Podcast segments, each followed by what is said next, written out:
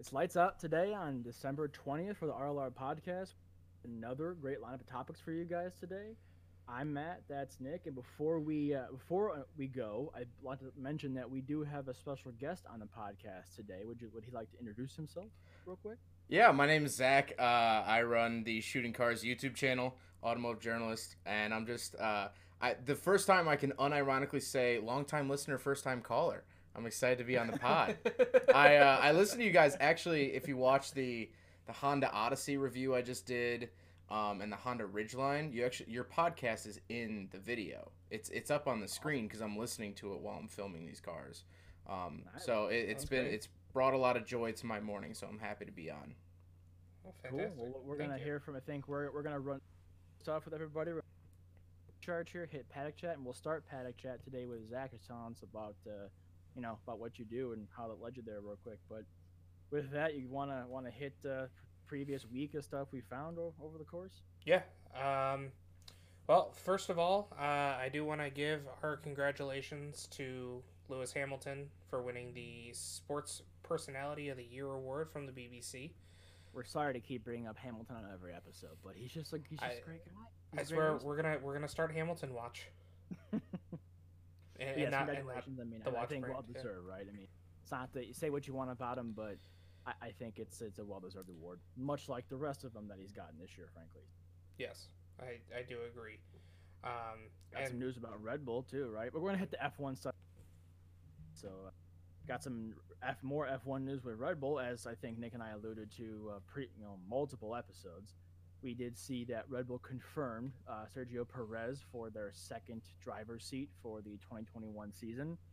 That's not unexpected, and I think obviously Alex is hurt by that. But you know, as we alluded to before, he didn't really have the performance to show to, to keep the seat, at least in my opinion. But that's not to say that he's not important to Red Bull. He's actually filling in as their uh, essentially backup and test driver. So Alex is by no means gone from Red Bull racing. He's just not so much, you know, in the principal one of the principal seats. So sorry, Yeah, sorry I- to see him go. But and I, I do think he was disappointed. And the thing is, Alex does show talent, and we've talked about it in the past. He he does show talent in specific areas, and he's a young driver.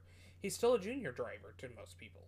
he's got time, and spec- you can't you can't ignore Sergio. I mean, come on, can you can't ignore uh, can can't ignore his his success over No. the past like 10, 15 years. He's a veteran driver. He's got the skills. He's got the knowledge. Got the experience. Checo showed that he needed a seat this year. So and I think he'll give Max a run for his money. I, I'm not going to say that he'll do better than Max, but part of me is thinking that we're going to see a pretty close fight between the, the two Red Bull drivers this coming season. yeah, I definitely think so. And with that, Red Bull further, uh, they also confirmed that because Aston Martin Racing Point is becoming Aston Martin Racing, Red Bull, as we I think previously may have mentioned on Wednesday, it will not be Red Bull Honda Racing. Red Bull will actually be going into the 2021 season without a title sponsor. For those who might not know, with F1, like you have na- like Mercedes, AMG, Petronas, there are title sponsors, you know, beyond the smaller sponsors. And for a long time, I think since 2018 at least, Aston Martin has been a title sponsor along with you know Red Bull Racing. So for the first time, they won't have a title sponsor going into the, next season. And Honda will not be a title sponsor, and we're gonna have to see what happens because there's some interesting thoughts I think right here, Nick, about the situation Res, Red Bull is in with title sponsors leaving and driver mix-ups, and who knows. So maybe something to hit in later episodes and dive deep on the Red Bull situation. Yeah. Um, sticking on, kind of rounding out our F1 chats uh, for this week, uh, especially coming off of our, our F1 special um, midweek last week. Uh, Williams has a new boss, the former McLaren boss, and I'm going to butcher this name, Jost Capito, um, or He's Capito, German. German guy. Didn't we used to have Um, a dentist by that name? Uh, very similar. That was Caputo. Oh, okay, okay. Sorry, Uh, Is continue. that a grocery store? here in the that is Midwest? that is All- Caputo's. Yes. Uh, I used to work across the street from one and was there almost every lunch break to get my ramen noodles. there you go. nice. Very nice. Not to be confused with those two titans of industry. Uh, So- he's, uh, he's seen success at McLaren and I believe uh, Volkswagen Motorsport. So I, I think I'm happy to see a new boss. This is part of the new Williams restructure. They have a new, you know, the Williams family soul, you know, no longer is part of the, you know, the racing team and so on. They don't own the racing team anymore. So I think we're it, it's ripe to see some big changes at uh, Williams over the coming seasons. And uh, I like to see him as a, as a bigger contender, frankly, in the field. So we'll see. I think we'll see what happens, but I'm looking forward to seeing what he can bring as a head honcho for Williams. Yes, and uh, sticking on the German streak, Zach, you brought up an interesting point about uh, Volkswagen's new, maybe not new, but a very interesting part number. If the 70s is new, then yeah, it's pretty new. It's been since the Um, 70s. I yeah, no, they've this. done this for a long time. So, um, I was doing thorough scholarly research on a new um, application product called TikTok, um, and I saw a video um, posted by a lady with a bagged Jetta. Uh, it's not even a GLI, but that doesn't matter. And uh, so, yeah, Volkswagen makes um, what do they call it? It's bra- it's not bratwurst. It was what is it? It was, uh, Hot link, not hot it- links. That's what you get at the gas something? station. It was currywurst. Yeah. So Volkswagen actually manufactures currywurst, and it actually has its own dedicated part number of 199398500. So if you go into Volkswagen parts booklets and like the actual parts catalogs, if you would be searching for literally any trim piece of a Volkswagen or lug nuts or anything, you could also find uh, the currywurst from Volkswagen. Apparently, it's like a traditional thing.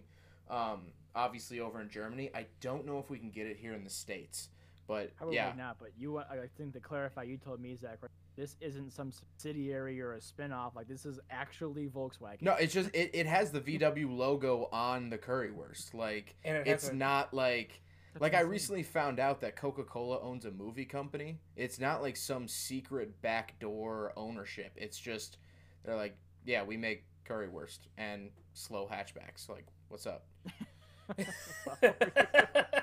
Sorry, they're not slow. They're just unreliable. you learn something new every day. I, I, I can't say that I'm surprised, but I'm also kind of surprised at the same time. I think I need to do more research into it and just see like if that's like a traditional German thing. Maybe there's other companies that have their own currywurst. Maybe that's just like a thing. But I I heard of it with Volkswagen and I thought it was very very interesting. I think it's pretty cool.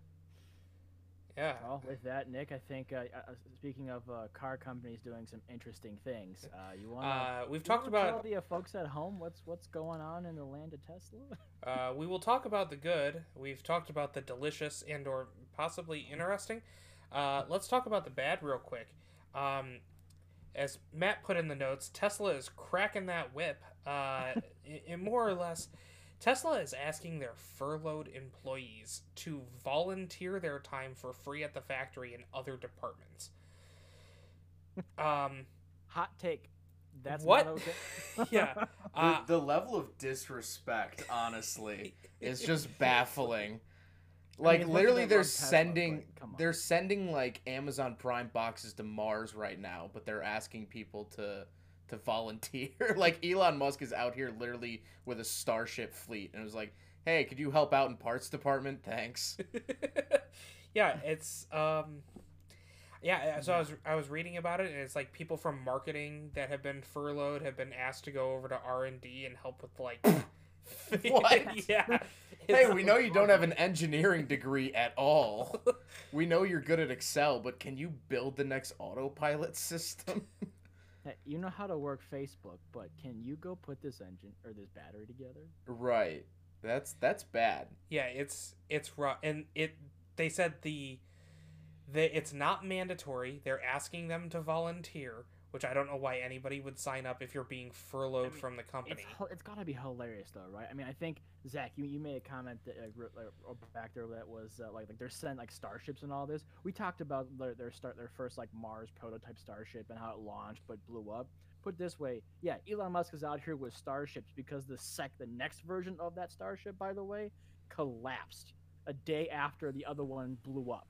So, and I, I Or think Elon hasn't had a good month.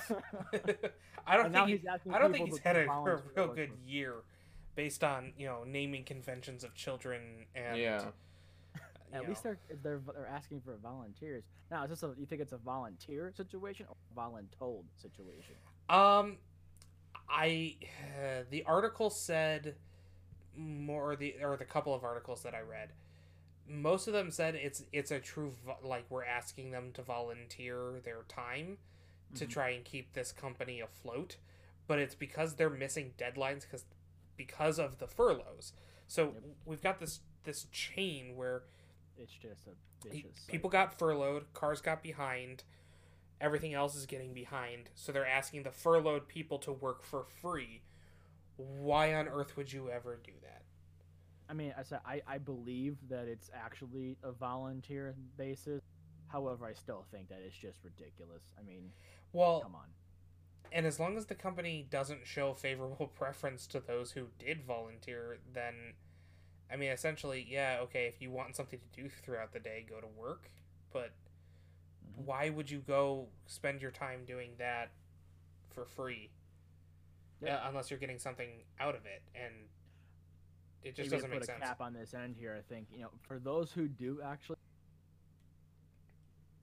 Nope. this call, hats off to you. Frankly, uh, a better person than I might I, might I say. I mean, for those who do, great job. You know, and, and, commitment to the company, to a cause, and whatever is going on at Tesla. I just don't think I'd be one of them, frankly, if I'm being honest. Yeah. All right. Well, I think uh, that that covers our recharge for the week. Um, if we're gonna move on into paddock chat, Let's hit the meat and potatoes and paddock chat here. You want to hit it? Want to hit us here, Zach, and, and tell everybody uh, just about you in general and what brought you to what you're doing now? Uh, sure. My quick little elevator pitch is I so I run the YouTube channel Shooting Cars. Um, I've been doing it for about five years, but taking it really seriously for about two. Um, my main feature on the channel is car reviews. I've driven a lot of cars. Um, I think the the car I drove today was like 479 or something. Um, in those last couple years. Um, and then I also do a bunch of rotary stuff. That's actually what I started my channel with. I had a 1985 RX-7, uh, did a Series 413B swap, Megasquirt ECU, the whole lot, and then the rear suspension decided to. uh, Well, it had other plans. We had creative differences, and the the rear suspension decided to take a walk. And uh, so now I'm on my second, first gen RX-7, but third. Wait. Second, I'm on my second first gen RX-7, but my third RX-7 overall because I had a second gen in there for a little bit. Um, but yeah, basically, I I am a content creator. At least that's what my bank thinks I am. So that's what I go by when I applied for a credit card. So Solid. that that's what I tell people. So yeah, I, I'm open. I'm a, I'm a big fan of the podcast and just excited, just excited to be here. Thanks for well, thanks for stopping by. I think uh, if I may, you know, if I may say that uh, I was talking we were talking earlier. You know, I, we obviously have plugged you before, and we'll continue to do so. And, You know, I think Nick and I, if hopefully people realize by now, we're not going to plug or talk about stuff that you know we don't have confidence or, or support in. And your reviews and and the content, like the rotary stuff that you create, like I think we are talking before, right? It's like what you would want to tell a friend Mm-hmm. which is something really authentic and wholesome and it's just when you're done watching you just want to I, I, I just want to say yes i mean it's just great content the way i think it should be done and you're just fantastic so thanks for stopping by Well, thank you, and that's what I came here for, so we can wrap it up. Thank you so much for having me on the podcast. Uh, I just wanted to come and get showered in compliments, um, and so I think we're done here. We can skip to checkered flag, and uh, thank you, uh, like and subscribe. Thanks. Well, be, before we jump into some of the, the, the meteor topics today, why don't you go ahead and give? It, we'll plug it again at the end, but how do, how would people find you? Uh, so YouTube shooting cars. Um, you could just youtube.com slash shooting cars. Uh, you could just do the search, search Rotary Life, RX7 stuff, car reviews should come up. Um, Instagram is shooting underscore underscore cars. Um, and that, those are my main two platforms. Just usually Instagram and YouTube. Uh, you can email me pradlereviews at gmail.com. Uh, P-R-A-D-L reviews at gmail.com, blah, blah, blah. If you don't know how to spell Gmail, um, stop using Internet Explorer. So that, that that's pretty much that. that that's my uh, my two cents on that. So Um, I'm gonna go ahead and just automatically add like comedian to your list of accomplishments. I, I appreciate it. I you know, you know I've always wanted to write a coffee table book, but we'll see. I have, I have a couple. You still If- have time to go, right? Uh, yeah, I mean, like, if if we go off the rails, I have some some stories I could I could share that are uh, chuckle filled, but Uh, we have some important topics to hit. oh well, okay. I guess he's in charge of the podcast today. I am. I bought it. Yeah, hundred percent. he bought he bought the podcast. I, I will be purchasing the RLL part podcast. Can't even pronounce the name. All right, Uh, Heard it here first, folks. Whatever word I said, I now own. Whatever that was. Whatever that was, it With definitely wasn't the that- RLR. It definitely podcast. wasn't the podcast name. It was. It was just. I had a bunch of marbles in my mouth and just tried to say something. Um, With that, do you want to do you want to hit us off, Nick, with uh, Yeah. something that you submitted for today? Yeah, so um, I did want to talk about. So I was reading through the whole GM and Chevy reintroducing the Bolt as an what do they call it an EUV, an electric utility vehicle. So it's basically the Chevy Avalanche, but all electric. Um, it's something kind of interesting coming along. Um, uh, we'll be able to discuss the headlights of it because I think that was the big defining feature of it uh, later when we talk about headlights. Um, spoiler alert. But uh, the one thing that they were really touting was that it is getting GM's Super Cruise, which is their self driving technology. Now, I don't believe Super Cruise is, eh, from the research that we did, the Super Cruise I don't believe is available yet, but it is coming early 2021 and at least with the Cadillac lineup, it is going back to the 2018 models as a software update.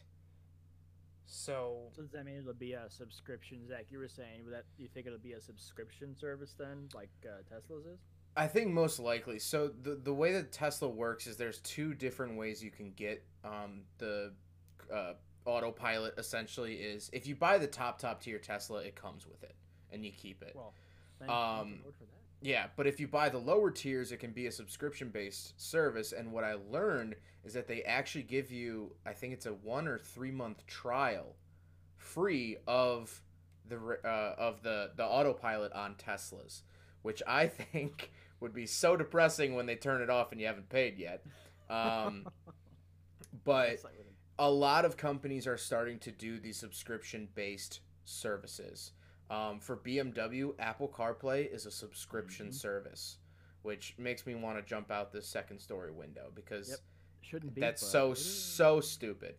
Um, also, Mazda, for instance, I have a Mazda 3 hatchback of 2019. I have Mazda connected services. I can unlock the car, start the car, turn the flashers on all through my phone.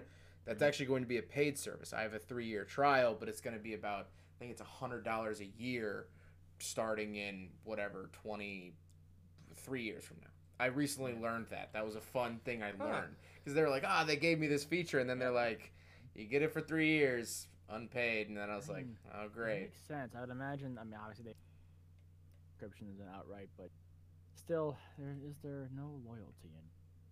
Yeah, I mean, I, I I understand it. I mean, like we saw the whole thing. I mean, in the gaming world with microtransactions, everyone went to Oh, microtransactions.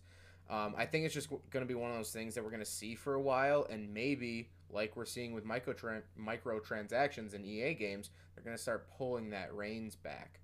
Um, hopefully, down the road, we'll see less subscription services. I think it's just a trend right now.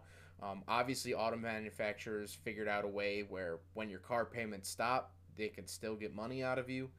Um, and obviously, technology has just progressed to that point. So, getting back to it, I think Super Cruise will probably be that sort of uh, payment model. Uh, whether that be like the top trim, I forget Cadillac's top trim these days. But- like CT6 or something like that. Well, the CT6 Oh, is the car, but like yeah, like the, The Black actual- series or like trim, Isn't it like a is, is it the like premium? Blackwing? Is that what it is? Or is that yeah, uh, not- is black. that It might is be the Blackwing. I'm not sure. Or is that now the performance? I per- I could have sworn that Blackwing like used to be the top trim for Cadillac, but now Blackwing is almost like their Yeah. performance. Like V went away, so now is V the top trim versus Blackwing is. The I mean, performance. I don't listen don't to AM radio, so I don't know how Cadillacs work, but it, it's all crazy. I mean, it's something that like you know, I mean, to GM's, I mean GM's credit, I think I watch a lot of, I mean, yours included, but other, you know other channels on as well, car reviews. At least from what I've seen, it seems like you know their Super Cruise is the most, you know, the fact that it's still a prototype technically and it's not on a lot of cars, you know, like uh, in production, but nonetheless, of any self-driving tech that's out there, it seems like Super Cruise might be one of the best. I'm probably That's what I've but that's what I've heard as well. That is at least the word on the street. But again, it's not in any production vehicles. And I think it's super interesting that they're going to go through the back catalog. I mean, a car that was essentially purchased in 2017, Mhm. a 2018 model, could now get these services, which is really, really cool to see. Um, and it's going to be very interesting because when it comes online, if they do like a burst upload, there's going to be just literally thousands of cars that are just going to get this Yep. feature literally overnight. I would doubt. I feel like you'd have to go into the dealership for like an oil change or something. They would update the software or something. My Mazda Connected Services was just a f- it was just an over the air update. really, it's Yeah. over the air. Okay, Um, the Tesla does over the air updates that I did on know. their own. Yeah. Um, because their emissions list they can turn on in the garage and stay on. Um, so it'd be interesting to see how Cadillac does it. But um, yeah, we'll we'll definitely. It's very interesting. Like you said, Matt. Um, it, it's I've heard that it's the best next to Tesla. Um, But technically, that's also saying that only the people who have been able to test it, like you know, car Right. reviewers. so far, I mean, whatever. Teslas, Teslas, Teslas are great. Autopilot is fantastic on Teslas. So if Cadillac is even close to that, then we're in very good standing. Well, comparing to Teslas, I think we're talking about like the Mach-E too, right? Like with with Teslas, you still have to have your hands on the wheel, or at least eh, you know in certain intervals to keep it active, and you're paying attention and blah blah blah. With or an orange.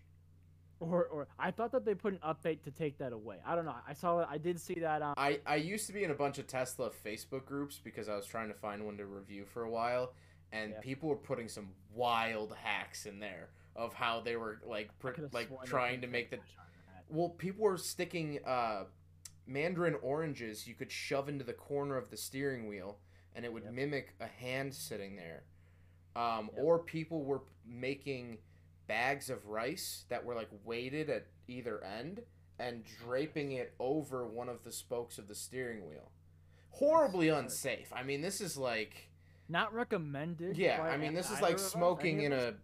it's like smoking in an oil factory but you know it's it is what it is you know I mean, that said, I think the future is something like quote unquote. I mean, the true future, I think, is frankly the movie was like I Robot with Will Smith, and like you're literally just sitting back reading the paper, traveling at like 130 miles an hour. And Matt, that movie my- ruined my childhood. Yeah, I want you, you, to have know. touched on a very. So Th- th- that- So I just punched a nerve, hole in the wall of the recording studio. Well, then forget I said that. But I think Ford's uh, Ford's Mach E that they you know they don't need to. Pr- I was watching the review from the Straight Pipes the other day, and apparently you don't have to press the wheel to keep it active. It has a screen that looks at your face and your eyes. I think that's the quote unquote future. The Super Cruise need? Does it work like that as well, or does it need the constant you know fe- i- input from the driver? You know. I well, it did you say know? it said on Cadillac's website that it would be like it would have a, a face monitoring or an eye monitoring technology. But Zach, you mentioned before the podcast, your Mazda already has that. Right. So, actually, face monitoring software or a, a forward-facing, or actually technically rear-facing sensor for awakeness attention level is in ninety percent of cars now. Ninety percent of new cars. Really? Yeah, um, literally the, the video I was editing today, the Honda Insight, which is a great car you guys should check out because they don't sell any of them, but they're great. Um, any car that has that attention level, that's usually how they do that.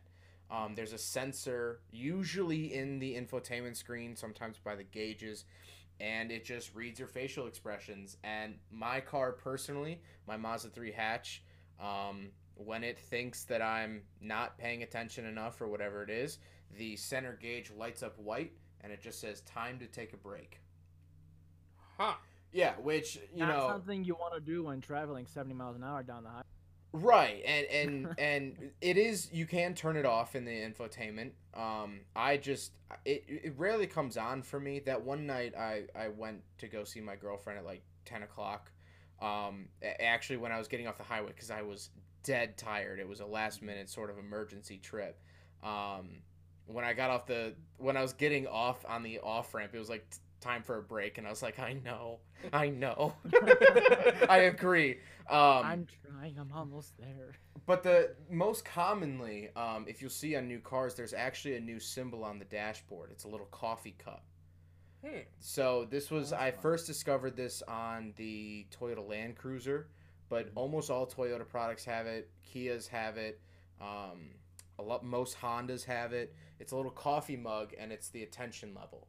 Um, normally it's in the screen. It'll come up. It's not like a separate light. Although I have seen it been like a tiny light on the Huh. dash, just like a check engine light or something That's like that.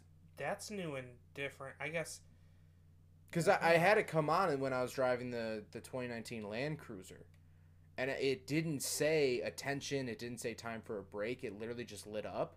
And I was like, is, I thought there was an espresso maker in the glove box or something. I was like, all right, like, yeah, sure, I'll take a coffee right now. I mean, it's 2 p.m., kind of odd, but yeah, sure. So, yeah, it, it's actually in most cars nowadays. And it's just a feature that gets looked over. No one really knows about it, and no one really talks about it. Oh, Well, I, I I don't want to never- revisit that that uh, maybe open wound or, or touch a nerve here, but maybe I, I I suspect the reason is because we keep hearing that it's not good enough. We keep hearing this accident that doesn't work, whatever. It's a prototype. I think you know someday we'll see like iRobot levels of self-driving, but we're a long way off. I think it'll be at the forefront of buyers' minds until it's a heck of a lot better than it is now, frankly. I will be six feet under when that happens, Matt. I tell you what. that movie took place in Chicago near home, and it was robots which you can't easily kill, and that freaked me out. It really did. Zombies, zombies don't affect me. It's it's the robots because they're smarter and they're strong and they're made of metal, and you can't just But punch they them. have the rules. They can't hurt humans, right? The three laws. Matt, the whole movie was about how they broke the laws. Did you not see the movie? Were you too enamored by Will Smith and his robot arm? Hundred percent. Will Smith. When I see Will Smith, I my eyes just glaze over and I'm just I start drooling. I mean, we're getting into a weird subcategory with Matt. I think we learned something today, but also, didn't they kind of unveil the Audi R8 in that movie? Kind of. Eh, They, you they know, used the well, Audi R8 I'm glad The you concept. brought R, that up. I think I the R8 was out, but it was the the whole Are we, mission can we use or- this to look up stuff? Yeah. Oh yeah, we already did. Uh, um, Can what, we use what, this to look up? well, it's a what year did? Yeah, does this computer compute? Can we look up what year iRobot came out? Computer compute. Yeah, what is this? One of those TI 84s? Okay. Oh, apparently I. forgot iRobot is apparently a Roomba. So Yeah, it's, that's the name of the company. 2004. 2004. The R8 came out in 08. Did it really? Yeah. I mean, it, I, it- I have to agree with you, Zach. I think that was kind of like like we saw the Tron in like I- we showcasing the Iron Man like three movie or something for the first. I think the same thing in uh, iRobot for uh, I, I, th- Ferrari in general. I think they used the concept car Mhm. for Same thing in the Iron Man movie, I think. Yeah, you're right. 2006. Two Okay. thou- okay. But 2006. still, two years later. I mean, it didn't debut for two more years. You know, I mean, that it at the very least, it had to have been a pre-production R8. I would say until someone proves all of us wrong. Look at that. Right. Yeah. That that's so definitely a looking at it right concept. That's a hundred percent God, a Will Smith so futuristic hot. R8. Oh no, they What? got the robot next to the car. Okay. no, Yeah, we're shutting. Nick, We're gonna go shut- ahead. take yeah, it down. We're shutting Take it it down. down. We're We shutting gotta, we gotta move on. We're We're going to shock. Different electric tech, different car maker. Oh, What- yeah. What about the Mercedes EQ? Okay. Let's- Okay. let's- Moving on to moving gears on to the Mercedes EQ as fast as humanly possible. go hyperventilate in the corner. um, so Mercedes uh, put out that they are working on their EQ lineup. It looks like we're gonna have an EQ A class, an EQ C class, and an EQ G class. Um, or maybe what, what's the what is the it's the GL is the normal SUV, not the G wagon. Yeah. Man, they GL's just they not- just yeah. throw letters in there all the time, and it hurts my head. Mercedes is one of those these brands that the nomenclature is just it's just too confusing. Yeah. So we're- we're gonna see. I believe it's the GL class, but they they released that they're going to have an EQ uh, A, an EQC, and an EQ GL. And basically, what they've done is with their development with Formula E, just as Porsche has done uh, with the Taycan, we are probably going to, uh, we are going to see, not probably, we are going to see Mercedes using that Formula E technology that they've developed and they're going to continue developing and racing for the 2022 model year releasing these electric vehicles. Um, they are full plug in hybrids, they are performance models. Uh, they are not considered AMG, but they are considered the top level performance models for Mercedes. So, based on what we talked about with the the Taycan, Taycan, got, you see, you got me. Zach, we are talking about it before, and it's got, it's got stuck in my head. it sounds like, like a southern person saying the word "taken," Taycan. Yep. Taycan. I mean, to be to be honest though, we were talking about a couple episodes the that crash from the the guy. I think it was you know derived to be uh, it was on like hill assist or whatever and all that. Oh yeah, it was the and, it was and the hill the power of like the Turbo S model of the Taycan. I don't, based on what we're seeing with the Taycan and how that's basically a race car for the road. I don't think I'm on board with this, frankly. I don't. I don't think we need a bunch of, uh, you know, maybe uh, affluent 17 year olds driving around extremely powerful electronic cars. They're on high school parking lots and college is in general, and I'm not really. In, I mean, stereotypical sense. Yeah. While I agree, I mean, I feel like there's nothing that's gonna stop that. I mean, if oh, if Mercedes doesn't build these, you know, those affluent parents are just gonna buy their kids a P100D, or they're gonna buy buy their kids, you know, something else that's fast. I mean, yeah. we saw this in the mid 2000s with Mustangs. Mustangs got really cheap. Every rich kid had one, and then mm-hmm. now we have tons of memes because of it.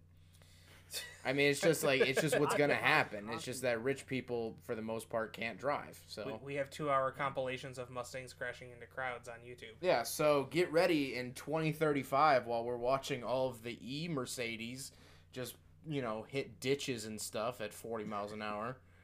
Can't wait for those compilations on whatever YouTube I mean, is that. I mean, in terms of the trans, like just like F1's, in, obviously in, in racing in general, like influences production car design and, and technology with like ABS and, and disc brakes and blah blah blah. I think a lot of it could be a good thing. I mean, you know, the world does need. I think I agree in hybrids, electric cars, and I, I've said here too that when I can get the same performance and range and amenities a typical, you know, a typical internal combustion engine out of an EV, I'll buy one. It will get to that point someday. Until then, I won't. With that said, we need them. I I, I think it's inevitable. If they, if they don't build them, somebody else will, and there could be some good from it. I like seeing racing tech applied to the consumer level. I always think innovation's a good thing because it, it moves the Absolutely. market forward. Um, it's I mean I don't know if you really can build an electric car that's built off of a Formula E car without it being a performance vehicle, though. Do you get the feeling that Mercedes is just trying too hard to make r- cool racing versions of consumer cars? Because we have Technic. This could turn into you know Formula E car for the road. We already they're already trying to build the AMG one with like the Formula car for the road. Are they trying too hard? I don't. I don't necessarily think they are. And so I think majority of what is being developed here is they need something that's fun to drive so that more people buy EVs because if more people buy EVs then the EU lets them build more insane petrol cars. Oh, it's just like a Lamborghini with the uh what is that thing called? The or, Urus?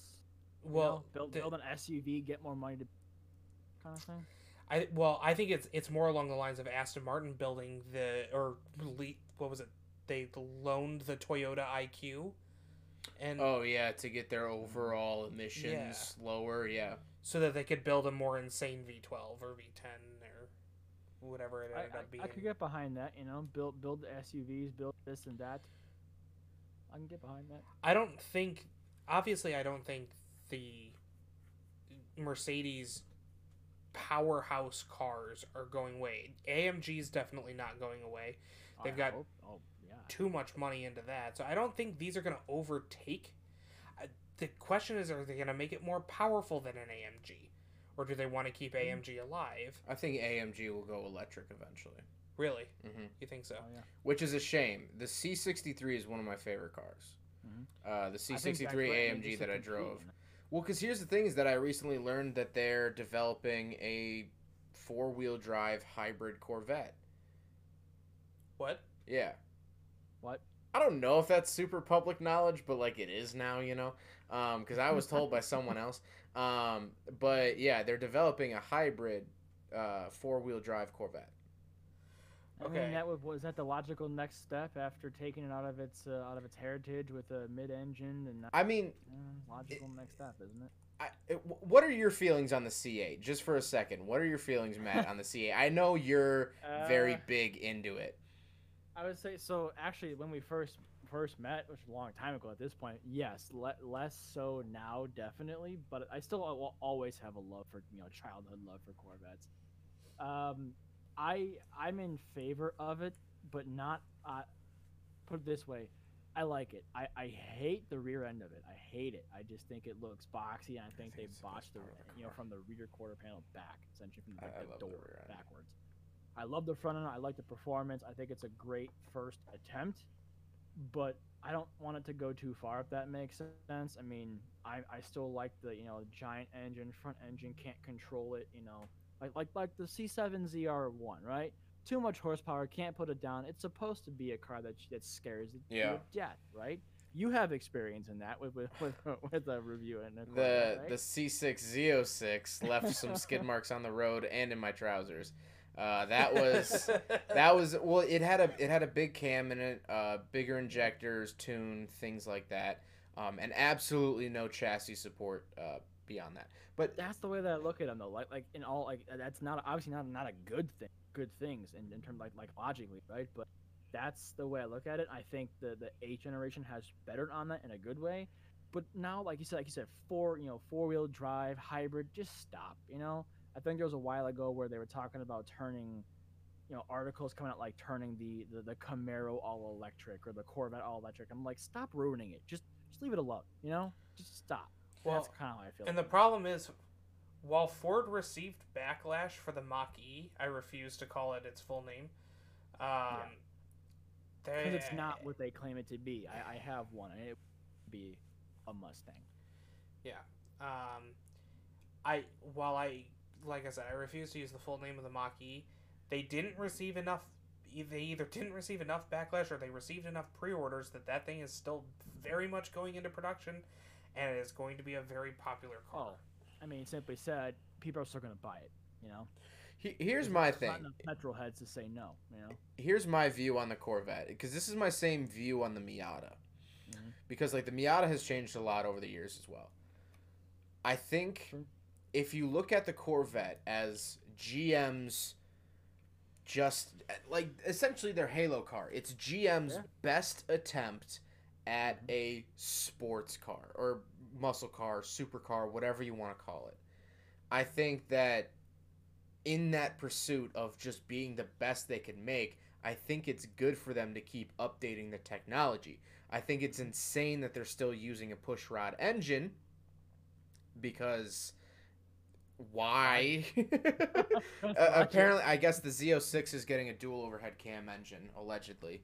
Um, but I, I think, well, because that's how I feel about the Miata. Because I was thinking about this the other day when I drove the 2020 Miata.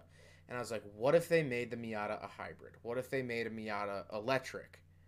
And I think as long as it's still, the core of the Miata is just a fun to drive two seater convertible. Mhm. If they made the Miata a, a sedan, absolutely not. But like, if if it's still a two seater convertible that's fun to drive, it just happens to be electric because that's how the world's moving. By all means, I would still be a Miata fan.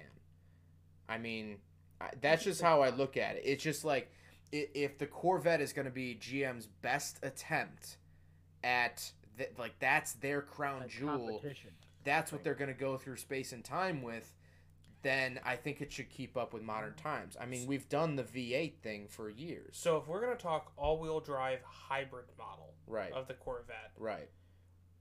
where is that then going to be essentially? And I hate using this term, but it's the best way I can describe it right now. Is this essentially going to be like the poor man's LaFerrari or the poor man's P1? Probably. I assume don't- that's what they would be going after. I mean, like, I don't think it'll ever get to that point.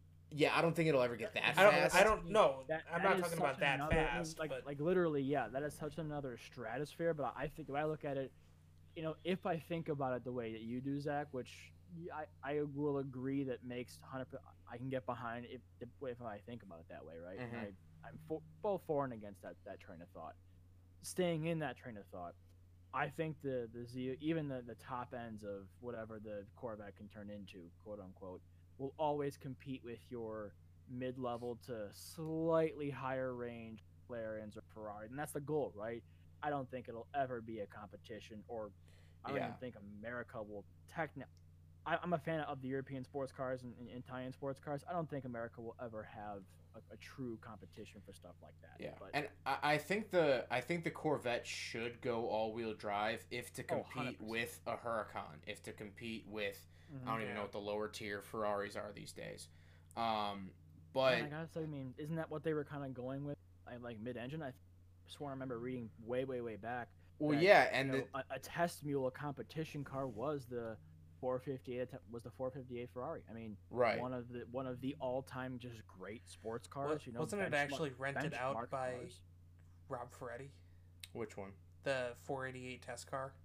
might have been. I think the f- yeah. But the thing, is, something that I learned actually reviewed the uh, 2021 Toyota Sienna, only offered in hybrid now, which I think is an amazingly smart decision.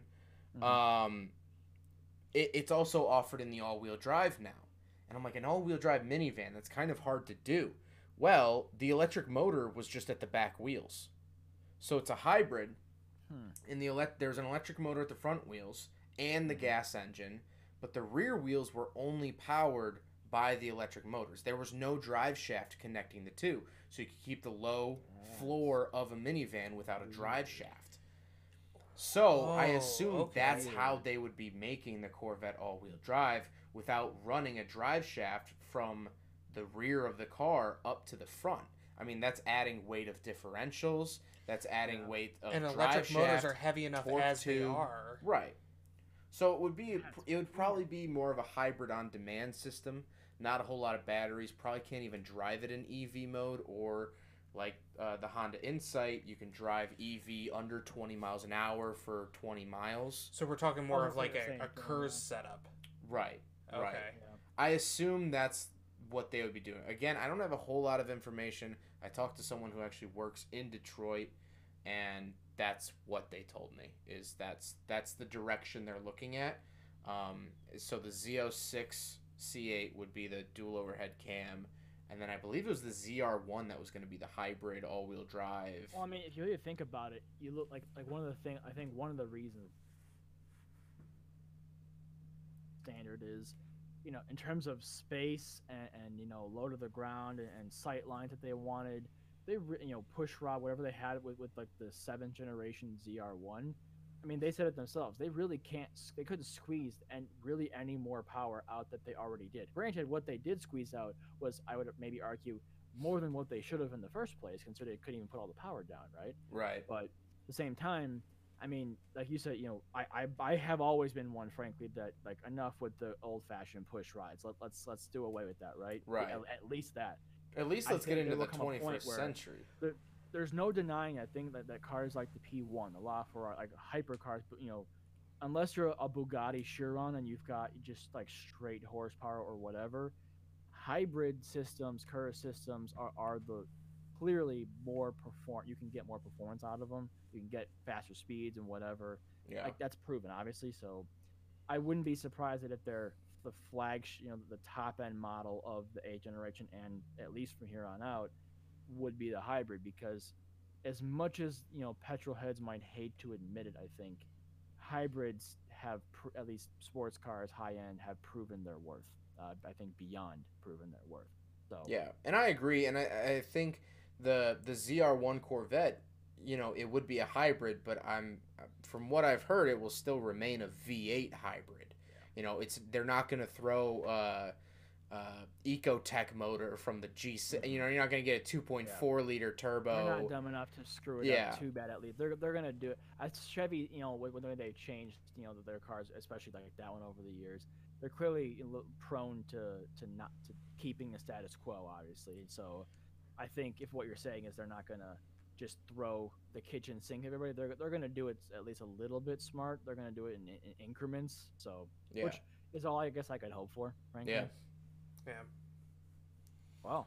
Well, that was quite the tangent off Yeah. of Mercedes. Well, but uh, but but people inter- must have interesting Mercedes. I really, I mean, keep tune with them, so I don't know much about it, but yeah, we'll see what, what kind of technology can translate from uh, the Formula E Grand Prix to, you know, your everyday Yeah. GL series.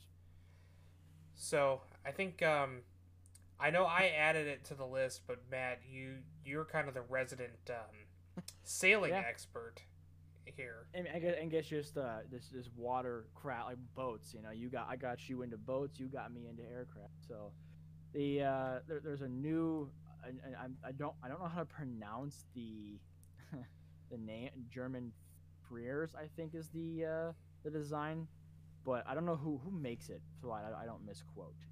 Uh, I, found I believe it's Nollis. Is that how you pronounce it? Most of these manufacturers are, uh, shall we say, American based, right? Rightfully Yeah. so, right? Right. So Yeah. there's a new there's a new yacht a, ni- a 30 meter or for those of us in the states and about a 90 foot yacht the swan 8 that uh, 98 sorry that is sold its fourth model which might not sound like a big deal but if you look at it online it frankly is and there's the world of sailing yachts is really interesting you don't i mean frankly see a lot of them and one of the most expensive yachts i forget the name in the world it's owned by some russian billionaire of course has it's like a three masted sailing. I'm gonna look it up right now. See if I can't find it. But if you look up if you look at this yacht up online, it's I think we found what about nine starting nine million pounds, right, give or take. Which Yep. don't know what that conversion would be in U.S. dollars. But let's be honest, when you design a yacht, you can pretty much put whatever you want in there. Frankly, it's got a got a crew of four. It's got room for a crew of four, which is pretty impressive and I think it's just awesome. I, I think it's really cool. It's it's unique, frankly. It's a little, it's kind of small.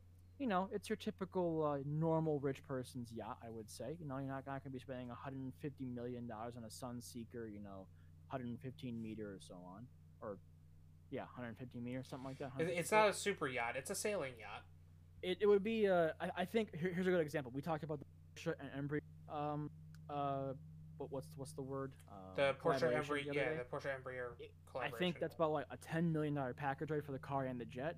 I would kind of put this in the same level of you know you got to be clearly wealthy to own it, right? But it's a it's a good starter yacht at about well, frankly, like nine ten million bucks. So, so here's my question for you, Matt.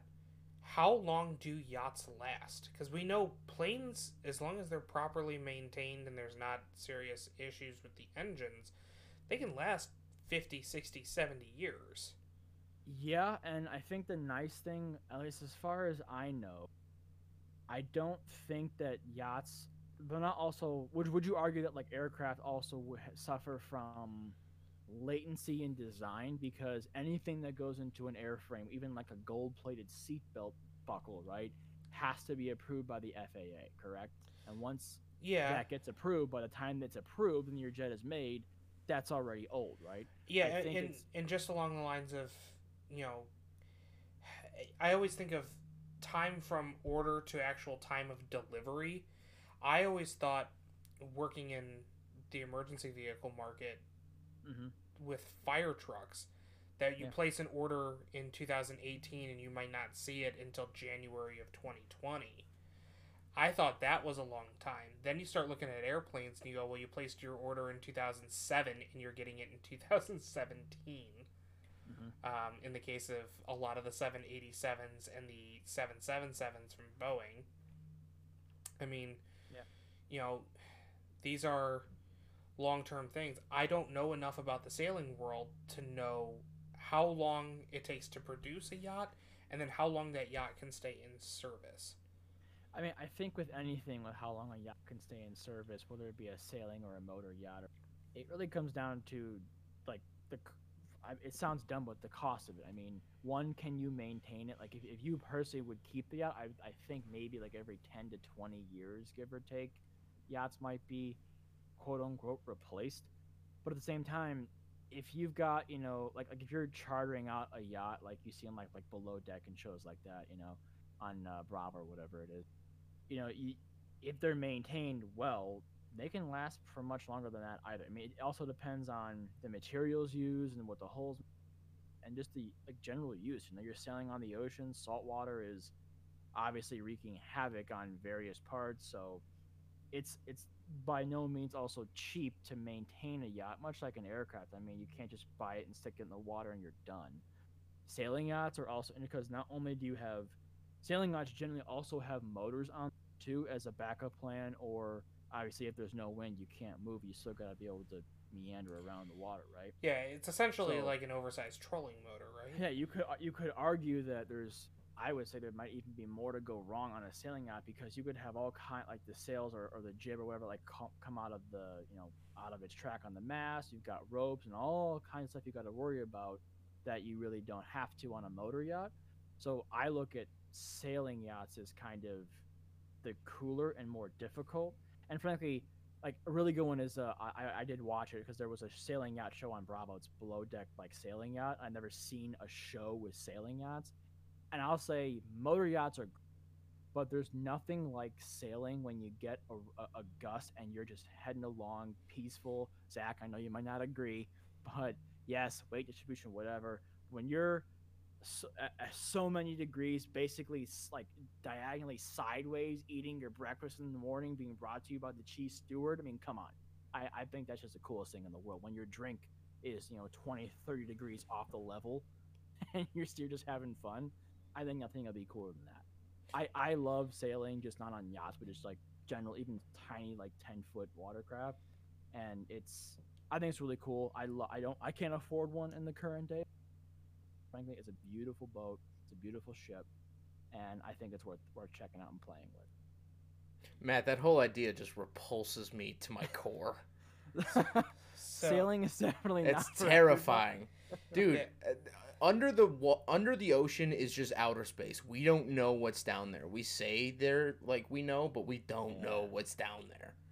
I, I this, this might sound weird, but speaking of like like water, it, I think we, we haven't gone into watercraft uh, yet uh, much on the podcast. But I I love cruising, um, and, and you know you could yeah argue environment factor blah blah blah, but at the same time. I will never be ha- I've never been happier, frankly, than when I'm drinking, you know, let's say a beer. I, being over 21, legal drinking age in the state. I, I, you know, drinking a beer or some or, or some a scotch on the top deck of a, of a cruise ship, like in the middle of the ocean. You see nothing but you know top deck stars above you. I've always loved outer space and I've loved the ocean. I mean, open ocean. It just fascinates me when I'm I'm swimming in the ocean. I do have that. I don't know what it's called, but it's like the call of the deep kind of thing where. I, I want to just keep swimming. I don't, but I want to keep swimming down just to kind of. so Matt is Aquaman. I guess so. You're. Yeah, I mean, here you, you say nothing better. Let me let me ask you something. Have you ever thrown a Miata into a super sketchy corner and not died? It's one of the most awesome feelings in the world. And from what you're describing, in all seriousness, in all seriousness, it sounds like you legitimately need to buy a Miata and drive it with the Mhm. top down for a summer because you can get 90% of that feeling when you drive with the top down. I I I am I have a huge fear of water. I did not know that this was going to be the Zach Fear podcast I, I, literally my two biggest fears are water and robots. Um, but that's fine. Um, but I love jet skis. Jet skis are like my favorite watercraft at all. Like ski do me up. Like let's go. But driving a Miata with the top down, you get that nice little breeze in your hair. And it's the same as boating culture too. When you see another Miata, you give a wave because you know both know that you're in this culture. You know Mhm. that's uh, it's great. Well, Matt, you've got. I don't know if the the listeners know. You have a was it a 64 and a half Mustang? What year is your Mustang? Oh, it's uh 66. 66 Mustang convertible. Uh, Mustang GT 49 V8 yeah. convertible. Uh, all all original, original pony interior, original co- top. It's been uh, it, it- it has been restored a couple times. It's been in some accidents in its early life, but yeah, it's uh, cherry red, black uh, black interior, pony black pony interior. Love it. While while I love first gen Mustangs, I've driven two of them and loved both of them equally. You should definitely try driving a convertible that can turn more than 40 degrees. Because it is an absolute blast on a back road. I love Mustangs. The Mus- the first gen Mustang, the 1st one I reviewed was a 65 uh, Yeah. red interior, cream white I exterior remember watching that one. and that was the first car that I, before even reviewing, I walked up to, and I was like, "This is a good car." Like I, I just had that gut feeling of like, "This is an awesome car." And granted, that could have been helped out by the fact of you know we took it downtown and we took it to a, a 50s styled uh, ice cream shop, so it was like very you know fitting. And I have a picture of it under the neon lights out there. Um, but the the Mustang's a fantastic car. I just think you need you need a Miata. I think the world needs Miatas. That's would that's my two and- cents and there. I think as a, a random uh, to maybe bring us back to the little the tangent here, the the, the sailing yacht that I was thinking of uh, is actually I believe called it's an 88 meter sailing yacht, about 100 in 2017 about 150 million dollars. It's called the Maltese Falcon. Is the uh, the yacht I looked it up online. Maltese Falcon. So here's what you're gonna do. You're gonna buy a 1992 Mazda Miata with frame rot and everything, and then you're gonna save that other 149 million nine hundred ninety nine thousand dollars and have fun with it. And go buy a Swan. I'll, I'll go. I'll save about 10 mil of that. Go buy a Swan 8 and then have uh, have fun with Swan 98 and have fun with the rest. Right. Those were definitely words, yeah. I don't know boats. I know ski-doos. That's it, because my friend restores them. He has a whole warehouse full of ski-doos. That's pretty cool. Uh, a friend of mine. okay. He, he- the one, the guy with the ISF, the 600 horsepower yeah, yeah, ISF. yeah. He sold it. He has a, a Mark IV Supra now that's going to get about 800 horse. You just reviewed that car like Nice. Yeah, not too long ago. But then he also has a warehouse full of ski-doos. Uh, today we wrench on YouTube. If you're looking for a channel to to look at, he's restore. He's doing a full like frame off resto of a Mark IV Supra. Uh, it's gonna get 2J. I think he's looking to make some big horsepower out of it, and that'll be uh, reviewed on my channel sometime next year. So Awesome. well that's fantastic. Um Speaking of that, maybe we had a little back on land. yeah, back on land. Um let's Uh, talk about uh, the uh more comfortable something for Zach here. thank you. Yeah, yeah. Um, let's talk about the uh, something that we all can agree on: um, trucks and their size and how Mhm. they don't fit in traffic anymore in the states. They're too dang big. Zach, I want to elaborate. Yeah, I mean, I mean, this has always been a thing. The the interesting thing was last summer I drove the brand new Ranger for the first time, um, the 2019 Ranger, and what was surprising is that it felt like the size of our 1500 pickup truck from the 90s. Um, we used to have a. really. I don't. We didn't even mention it. Nick and I are brothers. Yeah, We, we totally skipped over that we, fact. we did skip over that fact. Like my commute, my commute this morning was about 18 feet from my room to his. I mean, like, Yeah. it uh, it, yeah. Um, but anyway, we used to have a late 90s Dodge Ram 1500, 5.9 liter. You know, almost a big block sport package. Um, and when I drove the Ranger, it, it the 2019 Ranger, which is considered a smaller pickup truck, it felt the same size. Definitely ride height was higher, although we had the sport one, so it was lower by nature. But it, this the cabin size of it felt big. And so what does this leave us with? Well, now the full size trucks are now so much bigger. Um, especially, I, I wish this was a video podcast. I'd show the picture of the F two fifty next to my Miata. I mean, it, it's just it's insane. It's literally the the roof of the car didn't even come up to the hood of the F two fifty, um, which is actually the reason I sold that Miata. Um, You was can put it in the because Discord chat. You Oh, can I? Yeah. Um, Okay, I'll try to do that while while still talking. But um, that's actually the reason I sold my Miata was because I was almost run off the road by a semi. The guy just legitimately didn't see me. You know, no one's fault really. Um, but it's just I was so I was so small on the road. And what's interesting is a lot of people uh, a lot of people commented on my video when I sold it. And they're like, "Oh, it's not an issue." Where do you live? Oh, the UK. The UK doesn't get 1500 pickup trucks. The UK Right. doesn't get F250s. Smaller they don't get smaller F2 cars, smaller what like everything. Not American. Right. They they freak out when they see like a regular 1500 pickup truck. They go like, "Oi, me crumpets" or whatever they do. I don't I don't know how what British people say when they see trucks, but like that's a big deal, especially Japan too. I drove one of Japan's largest trucks a couple months ago, and it's it was the Nissan Hardbody from the 90s. I mean, it was like the little, you know, Yeah, the essentially for those of you who watched what I consider classic Top Gear, unfortunately, it's considered classic Top Gear now with the the True Trio. It's it was the indestructible truck, right? Yep. Uh, Oh, similar. not that one, no. That that was an no, uh the one I drove That was, was a a Nissan. Hilux, that so- was a yeah Toyota Hilux, um, which is actually no longer sold here. Um, but yeah, so I Truck that would never die. that's the that's the photo. Yeah, I, I so can't that's, send it in the Discord because I don't want to scroll and find it. But Oh, here, you, do you not have the little Oh, setting can where I- you can hit? I don't know how to I work mean, technology. I mean, I'm, I'm actually a one thing you even grandparent. said that like the trucks the way are they ri- right now, but I mean then I mean, obviously in the, at least in the states here it's popular to take you know off the lot, but then you put bigger tires, lift kit, and it gets even bigger. Frankly, I mean, it's it's just kind of out of control. Well, there, there's a I mean, whole nothing. there's a whole sub genre of, I mean, just it, tr- truck culture, um, truck Yep. women in the states. Um, I dated It can, one, it can go as far as you want to. so I yeah, it's um, it, it's definitely. I mean, but the number one thing that I notice with large trucks nowadays Mhm. and this is kind of bleeding into our next topic, uh, which we'll we'll touch on a little bit more. Is just the ride height on them at this point is so high that I'm constantly blinded by the headlights, hmm and oh, it's that's it. and I've got dark tint, I've got an auto dimming mirror, hmm so it will go even dimmer than the the tint on my you know it's it's.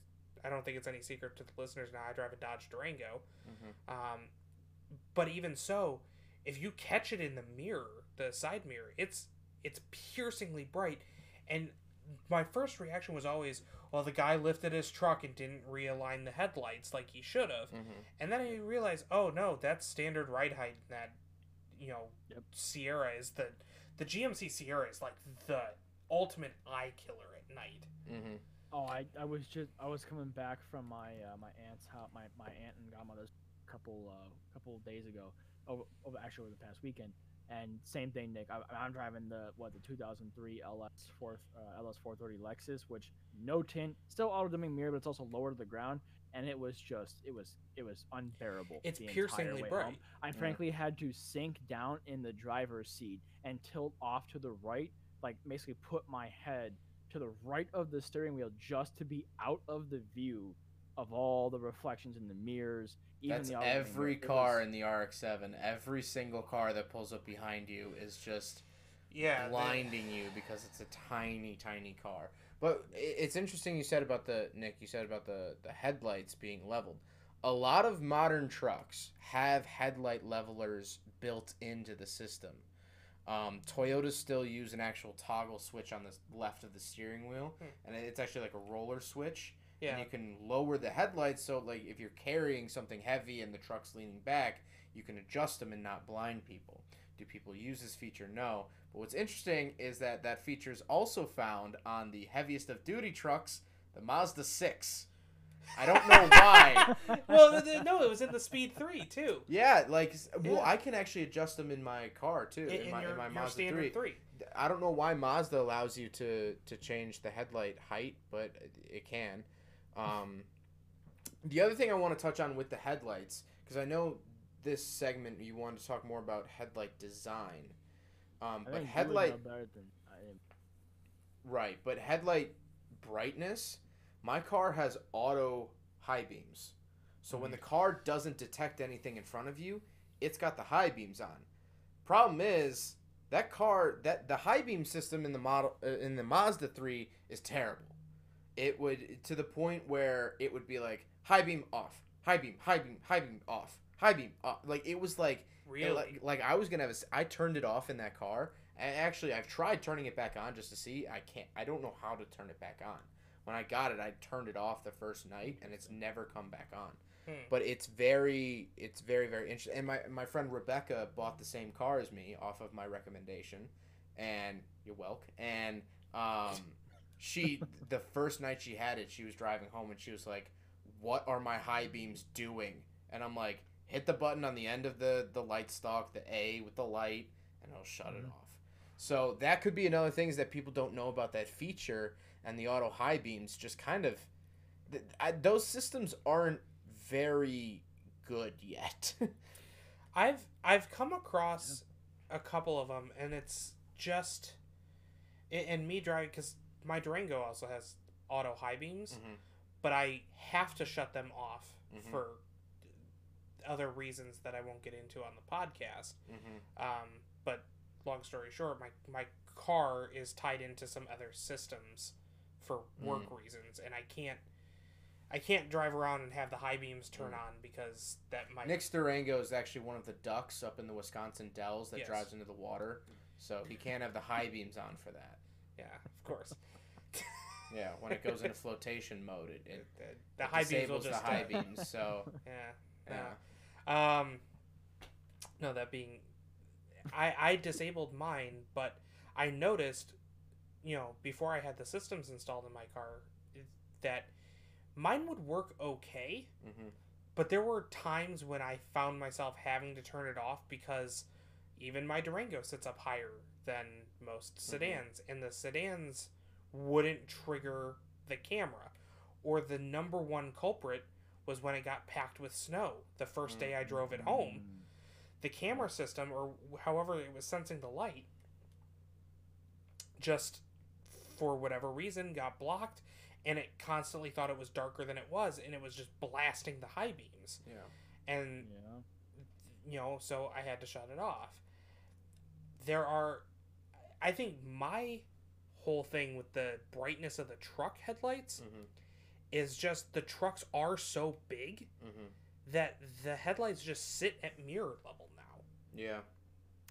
Yeah, I could see that. Well, there actually are headlight laws on how high a headlight can be. Um, that co- becomes an issue when people lift their trucks. There's bumper laws and headlight laws. right The Um, thing that shocks me on, on that, Zach, is that there are also laws on how bright they can be, and I, I think you know, I, I could be wrong, but I think like like laser headlights on BMW, BMW like high trim models aren't allowed legally here in the states, or, or at least the full versions of them. And if headlights are as bright as they are now, what could they be if those were allowed? The Frankly, sun, I the mean, sun, Matt. They would be the sun. It, would be yeah, the sun Well, in my rear didn't- mirror. I, didn't audi make a joke about that with the vampire uh, super bowl ad where they turn in and the guy hits the high beams and all the vampires melted or whatever Oh, I- maybe. I. I thought you were talking about the years Audi concept that uh, the headlights are drones and they come off and they light What? the way in front of you. Yeah, I think What? it was Audi that Wait, did wait, like wait, an off. wait wait wait wait wait wait wait, wait a second Zach, Get on the Google. okay Pull up That's on the Google. Google. Jamie, pull that up. Um, we don't have a jamie I actually heard about it on Rogan. Actually, it was Dave Chappelle that brought it up on Rogan. what And I'm like, I don't think Dave Chappelle has seen a car since like 2004, but he's just living in spaceships. But That's, Audi Okay. drone Looking at headlights. Verge.com from 2019 September. Look at images. It's like an off-road. Yeah, yeah. So the headlights are actual. It's like drones that go in front of the car, and just light the way for you instead of having traditional headlights. what?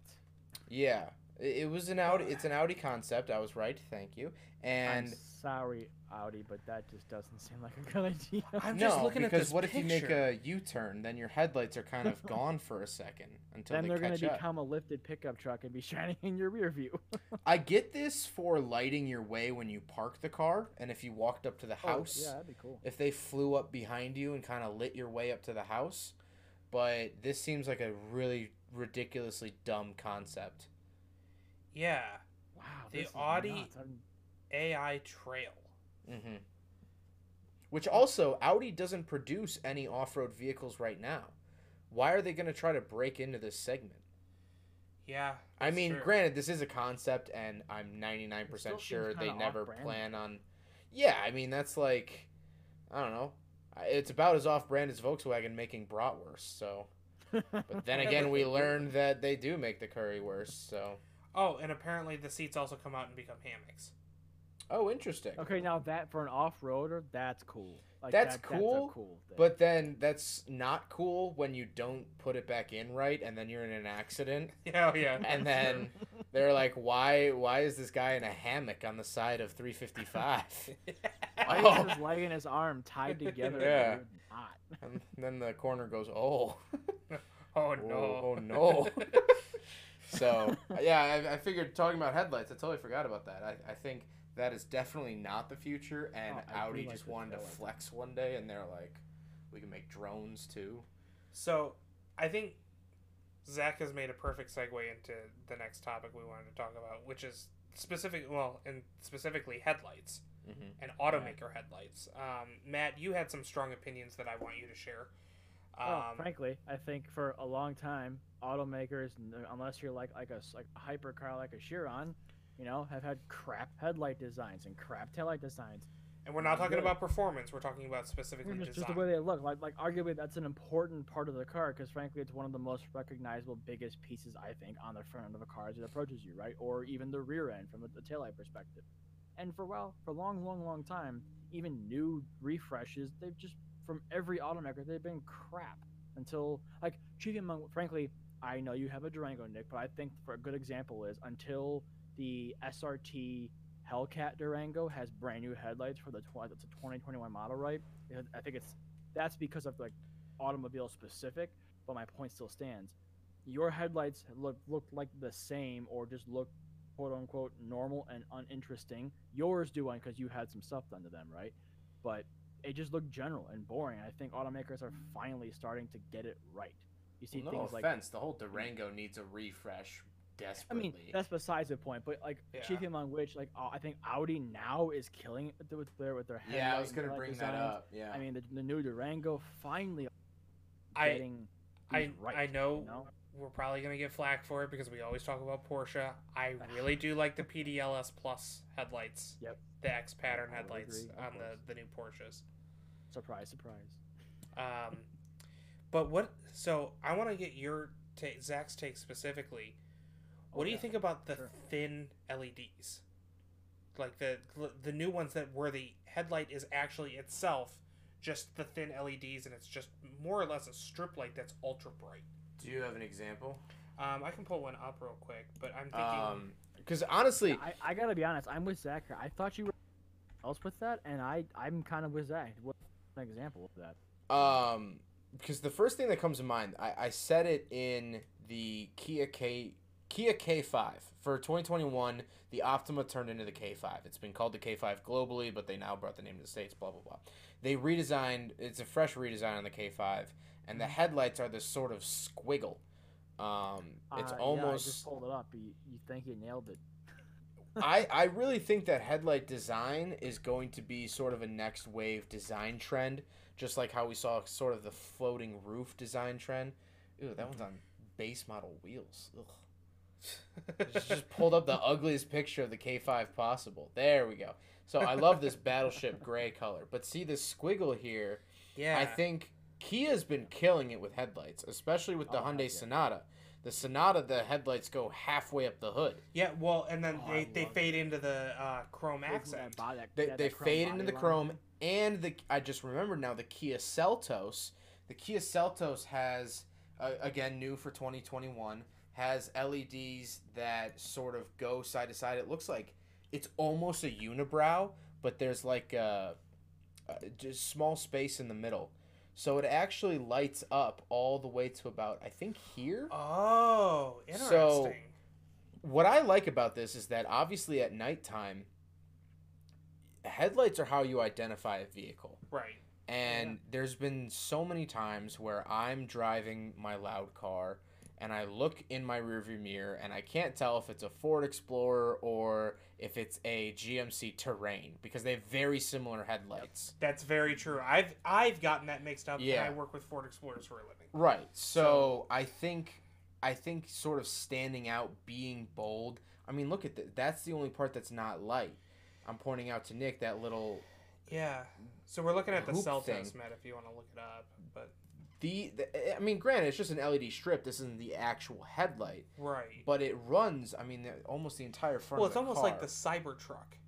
That's kind of the Right. idea that I was thinking when I first brought this topic up. But I, I, I like where this topic is going. But that that idea of just that cyberpunk esque. Right, and actually, Kia's doing a good uh, job at that as well because the the brand new Kia Sorento, um, which is the bigger SUV, not as impressive headlights, um, although they did redesign it. Excuse me, the infotainment system on the Prestige Kia Sorento. I mean, well, actually, the Kia Sorento has cool headlights too. Yeah, this it is does. You actually know an what? LED strip down here. So I, I take that back. They do have cool headlights, but the infotainment system very 80s, like pink and blue accents. Um, Hmm. But it's very modern because obviously it's a touchscreen, so sort of going off that cyberpunk thing. Sel- the the Kia Sorento, excuse me, is is doing pretty well. They also have a feature in there called Sounds of Nature. I don't know if you watched the review yet. I just posted I- the review of the the Oh, I 21 I haven't had a chance yet. um, there's a whole mode where it's just like essentially ASMR sounds just built. It's a white noise machine built into the car. Um, so you can just sit and listen to nature or a rainy day, which to me sounds like someone urinating, which is uncomfortable. Um, I, I don't know. There's a busy cafe, which at first I was like, this is kind of Oh, dumb. is- But then I was like, well, well, now in the pandemic, you can close your eyes and pretend that there's no pandemic anymore. This is a busy, bustling, you know, cafe. Very true. you saying they knew this was all gonna happen? I mean, I don't want to say it, but I think Kia predicted COVID um, with their Kia Sorento. I don't want to be too bold in saying that. I think I'm the first person on the internet to draw that connection, but um, but getting back to it, I think I think auto manufacturers should really start looking into this. I love the lock and unlock lights of my Mazda 3 hatch. I have those sort of um, the turn signals are like the eyebrows Yeah. of the headlight, Mhm. which I think look really cool. And Well, Zach, you made a. I'm sorry. no, go on, go on. I'll say you made a really good comment that made me think of something. Like so often, I think it, it, it falls to they always they like they do every so often like the, the Durango's in need of one clearly, but they, they do redesigns hmm and it just seems like they don't care. They just forget about the taillights and headlights.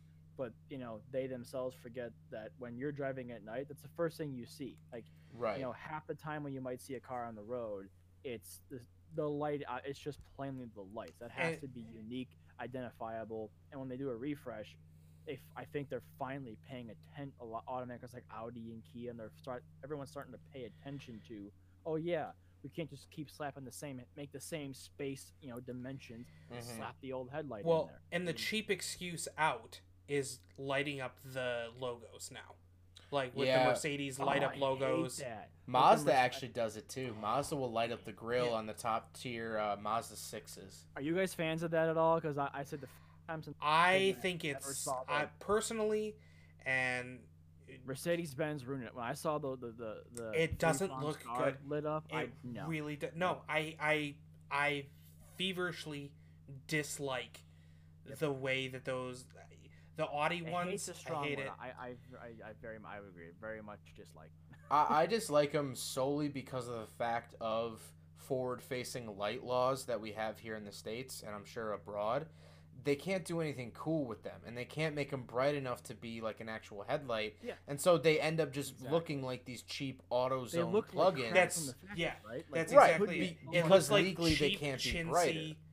Like I went to AutoZone and bought a light up kit right. and wired it in myself at home. And I of course, like they can't make it a color because you can't have, oh, I'm going to make my emblem red and blue. That's going to cause a lot of issues. Right. So it's just one of those things that, like, you know, I, I, I love I love getting into like legislature and I wish I could say that word, but uh, like legislator and legislation, excuse me, and like and, go. and car design.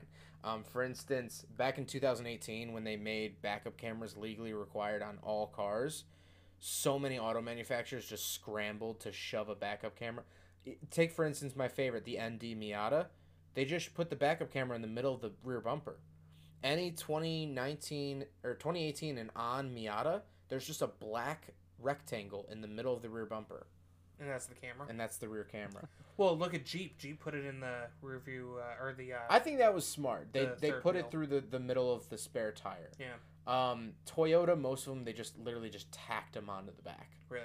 Um, but sorry, getting away from it. Uh, Matt, you brought up Audi, Audi's headlights and taillights, and I think They've that brings up a new trend. Because I, I'm, have you seen their when you walk up to the vehicle? Is that what you're talking about? Well, I mean, I think just the whole package, like like how they how they you know they integrate all the LEDs and the individual dances. You know, I think most of their models now have the like moving turn signals, and the higher the higher trim models, more expensive ones, at least have yeah like the dan like the dances that play Yeah. when like when you walk out. Like I think that they're killing. I think that that is the quote unquote future for everything. I think And I think approach Love lighting. it. I think approach lighting is definitely going to be be a great the the luxury feature of the future. Um, say that five times Oh, yeah. fast. Well, the Um, thing, like, I think back in the day, didn't Audi like? I will say one thing I miss from Audi. I miss like back when we were quote unquote kids and the the, the luxury models, quote unquote, the high high trim, high very expensive models from them had the like big circle, like big dot, you know, like line. Oh, like, yeah. sw- like swervy lines for their Mhm. headlights and taillights. It, it was like that. that was that Gen three LED, the big like the Cree I, LED. I miss like that's been my lines with the favorite just individual- tail Yeah. light headlight like period in, since I've been alive quote unquote. Like I don't- LEDs now are really cool. I don't mind the, the like do. the blends that they do now, where it looks like it's all just one light instead of the individual LEDs. Oh yeah. Yeah, I mean, definitely sequential turn signals have always been super cool. Um, to the point where I'm actually talking to my friend about retrofitting some into my RX-7. Um, Really? The side flashers, making those Oh, sequential. nice. um, which I think would be really really cool. Um, but I, I, I think approach lighting and like I think that's going to be big because that really makes you feel special when you walk up to a new top of the line Audi. The headlights they kind of come in from the outside. Have you seen this, Nick? I You're looking yet, at me no. in disbelief. Um, literally, when you walk up to it, like the headlights like build themselves. So like Huh. a little block of light comes in, and then it comes into the middle, and then two more come in, and then two more come in until the headlight housing is full. It literally p- plays Tetris with your headlight when you walk up to it. A- And so is it proximity based? It is So- proximity based based off the key, Okay, I mean that makes sense. which is super smart. My, I mean, like you know, my Mazda does a very small portion of that, where like it'll unlock when I get you know Mhm. close to it. well, but- and, and I can set my Durango to where, and and I personally liked it initially. It's when I walk up to it, and because I've got a proximity key. yeah. When I walk up to it, the racing stripe taillight turns on, the fog lights Yeah. turn on. I think it's the same sort of mentality that I have with digital dashboards of like if you have that capability, if you have all Then do LED headlights and taillights, have some fun with it. I mean, I think that's one of the main areas albeit there's a lot of areas where Tesla succeeds, but Tesla in my opinion doesn't take itself too seriously. You can Yeah. set a whoopee cushion in the car. Yeah, that's So, true. and it uses the pressure sensor for the seat belt of the passenger seat. When someone sits down, it sends off a sound. When you click, I think it's the, it I think it was the autopilot stick three times or something like that. Mhm. It plays the more cowbell sound effect from Saturday Night Live. Christmas mode and all the stuff. All the It like has the- Christmas mode. It has celebration mode. It has I Netflix. mean, it he- has a you- you video think game. About it, Tesla's really in the. I mean, in a lot of ways, maybe maybe quality issues set aside, they're at the forefront of a lot of stuff that I think I have said for a long time before the podcast, changing trend and creating new trends in the auto industry. I mean, look Oh yeah, hundred percent. They're already offering volunteer experience for uh, volunteering experience for their employees. Yeah, offering. Yeah. if you need a sign off to go on the eighth grade uh, Washington D.C. trip, you need your volunteer hours. Uh, Tesla might need you out in the desert. Just ship yourself out there, work your butt off for a long time, and then you know you'll get some some free service hours. Or if you have like a small misdemeanor or something, you can maybe what what if Tesla just gets filled with criminals? They're like, they're like, hey man, hey, uh, I got this community service I gotta do. Can I build your batteries? And you're, like, and then you're, you're gonna open up the hoodie or your Tesla or, or eventually take up battery and Joey was here. Yeah, it's gonna be like it's yeah. You're gonna see a logo and then you're gonna see it cracked by like a rival Tesla gang. like something like that is yeah, it's not gonna be good. I, that that volunteering, I am just appalled at that. Yeah, Um, that's all joking to the side, you, you, gotta use points. Yeah. I mean, yeah, I mean, if, if you got the cap, you said it best. If you got the capability, then and then do something with it, right? Like LEDs, obviously, and that's why they're in everything, and it's like for a long time. Like they can do, and, and Nick and you would know better than anybody. LEDs can do a lot, clearly, and you can make them do a lot of stuff. Have fun with it. Like, you know, we're I think we're in the age of you know no more shouldn't be any more boring cars. It's, you know, no, like no more no refreshes, the same thing over and over again. Sorry, Dodge Durango or even Dodge's website for Yeah. as we talked about last podcast, a couple of them. I mean, same time, you know, it, it might suck for a, for car manufacturers, but the way I look at it, you know, before they could get by with just you know like body design, uh, redesigns or engines or whatever. But f frankly, whether it costs them more money or not, a refresh de- requires a refresh on everything. Like you can't Yeah. overlook even even the wheels. You can't overlook one thing because you're just gonna it's gonna be picked apart. and I'm not just just attacking the Durango. Dodge across the board Yeah, needs to yeah, I would update agree. their stuff. no, no. The I- Challenger currently right now, the platform that it's riding on, you know what that's from, right? it's the um. Uh, remind me. I know which. As soon as you say it, I'm It's a gonna know. late '90s Mercedes Benz. Yeah, that's true. Because no, they I got it from when Chrysler was partnered with Mercedes to give us the Crossfire and the atrocious Pacifica. was just gonna say the atrocious Pacifica, Pacifica that we still have sitting in our driveway. Yes, that I am a part of the Chrysler Pacifica owners group on Facebook, Oh, and it just makes me sad every day Ah, because yeah. people are like, "I got my Project Pacifica," and I'm like, "Dude, you need to drive literally any other car and realize, oh, there's better stuff out project. Yeah. You need like just like an ounce of perspective. Like literally like go to a go-kart track and then you'll be like, yeah, this Pacifica's terrible. Like Ugh, ride a bicycle. Like a, a Schwinn 12 speed will make you sell your Pacifica. It did get us through our childhood, but Yeah, but well, you know, we had to shield our faces when we pulled up anywhere. That thing's it I think it's really ugly. it took us to I- Toronto and back. It did take us Toronto to Toronto and back and I- I'll give it that. It took us to Toronto and back on a broken subframe. That is true. Oh, we, we drove it there on a broken subframe. Yeah. Um, but Isn't there something with the engine mounts or something? That, yeah, that's, that, that's, that's, what the, this the, was. the yeah. engine cradle. Um, Pacificas have a terrible rotting issue. It was actually a recall and a lawsuit. Um, Solid. yeah, the car got nicknamed the engine dropper, but luckily we, we caught it and we got a new cradle shipped in from North Dakota or Idaho or something. Seattle, I think. Seattle? Yeah, I I thought thought it it was was somewhere Washington. deserty. No. Oh. Yeah. But yeah, so I mean, I, all of Dodge's lineup needs a refresh. Pretty much most of Nissan's lineup needs a refresh. I mean, the new Ram isn't bad. um, I, I personally, it's big, but it's I, a fifth gen. They started that in what nineteen? Yeah, so they refreshed that pretty recently. yeah. Well, it was. It's the first one without the like true Ram crosshair grill. Yeah, that's true. I, I here's the thing. Here's I like the Rams. I would never own one out of a warranty. That's true. I They're will. agree very, very comfortable. The back seats of a Ram Limited 1500, I mean, they recline, they're heated and cooled. The back seats we're talking about. I really like the new um, TRX Rebel, the 2500 chassis. oh, Um, yeah, with the, it's a Hellcat motor, right? Yeah, Yeah. I like. I really like the design of it. I like the look of it. I like the headlights on it. I I actually really do like the new taillights. Mhm. Um, but yeah, no, I, I would agree with you. I wouldn't own one out of warranty. Period. Yeah. That's one of the nice things about my Durangos. I've got that. Um, I snuck into Dodge's, um, the basically lifetime of the car warranty. It's an eight year bumper Right. bumper. Yeah. So, I, you know, I don't know. I that is, that is a s- a, super tangent we just got off on from headlights, but do we want to hit this last one? I feel like this last one might get heated. Yeah. Um, Well, why, why don't we hit the last one? let's pose the question uh, to end the podcast here. May- May Zach start.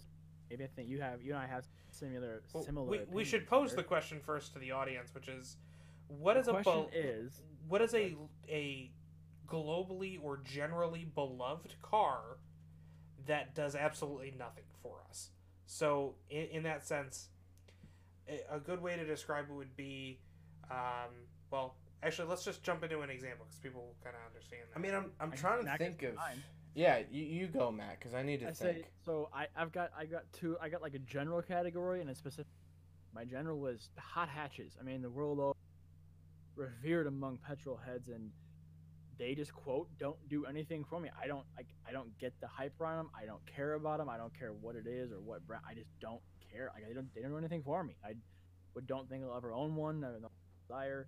And specifically, uh, in terms of a car, both old gen and new, the Honda or if you're in the, the US, the Acura NSX, like it just doesn't do anything for me. Like, you know, I, I can appreciate the technology and, and and the aura behind it, and I can say, hey, good for you, glad you like them, but I just don't care. Like I just I don't get it. Doesn't do anything for me, frankly.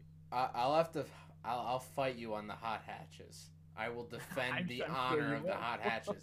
Because here's the thing, they can do it all. Like if you want a fun, sporty car, but you can't, you know, be as luxurious as me and have two broken Mazdas. You can only have one broken Mazda. Um, I mean, like, you know, if you. I, I think they're great for college students, car enthusiasts that like you know their whole world doesn't revolve around cars like us. I mean, Mhm. we live, eat, breathe, sleep, whatever else you know, cars. Um, I, I I think it's a great alternative to like a car that can kind of do it all. Specifically speaking, the GTI and Golf R I think are fantastic cars. I know I joked about them earlier, but I really think that they're good value cars. Um, the Civic Type R, I'd love. I'd love to own a Civic Type R in a heartbeat. Do I have forty grand sitting around? No, but if there ever was one, with what, like two, three, four, five, six wings, right? I okay. The, I, if I got a Type R, I would actually remove the spoiler on the back, the the big obnoxious one. But I I will defend hot hatches. I think that they definitely serve a purpose for someone who can only afford one single car. It can kind of do it all. S- So let me ask. All right. I want to ask Zach this since we're kind of on the the hot hatch topic. Um, what what would be your take between, let's say, the Golf and the A3, which are the same platform? So the Golf from Volkswagen, the A3 from Audi. Huh. So I drove an A3 this summer, and I've driven multiple golf. Actually, I drove them in the same week, which was cool. I remember you It- bringing the GTI home when you were. Uh, Yeah, that that's uh, was a 17 GTI, I think. Yeah. I loved that car. Those two cars are very, not very different. They are the same platform, but they're different in my mind in the fact of Audi was definitely more luxurious, and the Golf was more sport oriented. Uh, the the Golf, well, not the one that I had that day, but if you get a manual transmission GTI, it comes with a golf ball shift knob. They- They've been doing this since the 70s sure. it's just fun. It's sporty. It has the uh, plaid seats, and it has you know the sporty shift knob, and it's a little bit more sporty. That's definitely more of like a college kid car. Um, to me, the A3 seems like more of a sort of grown-up bachelor's car because you don't really need all that space. You're not carrying around a family, Um, fun. and So it's you- still fun. And the, W- would you consider the A3 as a hot hatch, or is it a just a hatchback? I, oh, I would definitely consider the A3 a hot hatch. I, Okay. To me, a, a hot hatch is something that's sporty, that's a hatchback. Okay. At least to me, I know that that the definition varies depending on who you ask and you know what they had for lunch, but I, I, I like I would say that the new turbo Mazda 3 hatchback is a hot hatch. That I can I would consider that a hot hatch. Um, the Speed 3 was a hot hatch. Speed 3, I would say. Uh, For, for those of you overseas, that's also the 3 MPS. Right. Um, the Fiesta ST, Focus ST, hot R- hatches. Obviously, the RS. Obviously the RS, a car that I simultaneously really want and really try to avoid at all costs. Um, I don't fit in the is that? se- I don't fit in Oh, the that's seats. right. You you mentioned that. I don't fit in the seats. It's a blast and a half to drive, but um, ninety percent of them have head gasket issues from Ford. Um, Mhm. twenty to thirty thousand miles, they're blowing head gaskets. Yeah, that's that's right. Uh, to the point where I believe Ford redesigned the the head gasket, and there's actually a recall for it. Hmm. If I, I I was talking to a Ford friend about it, that's I think what I heard. But funny enough, that 2.3 liter in the Focus RS is really an EcoBoost Mustang, which is really a, a Mazda 3 engine. Right. I mean, Ford has you know tweaked it in time, but it started life as a Mazda block, and then you know. But anyway, um, so so nothing we've talked about has changed your mind, man. You just don't get hot hatches. No, like, like I, th- I think you know if you were to ask me, I think Zach, you asked me. You're talking to me, Nick, right? Yeah. I think Zach had you had a good.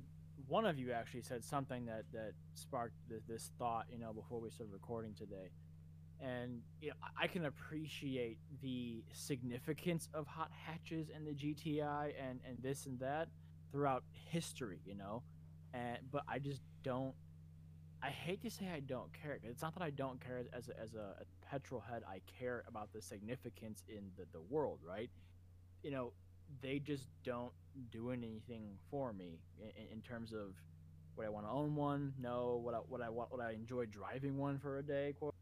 Yeah, but beyond that, it's not something I would I think fondly remember if after I got out. You know, I, and the same thing with the uh, the the NSX. I mean, it just looks, you know, performance doesn't seem like an overall fast car. I mean, it just doesn't really do much for me. I can appreciate its significance, but beyond that, it doesn't just do it doesn't do anything for me. You know? Matt, let me ask you something here. Let me ask you a personal question. Uh oh. You like Little Caesars pizza? Uh, to be honest, I I knew have a it. I knew it. I knew it because you don't honest, you don't much. like the simple answer to things.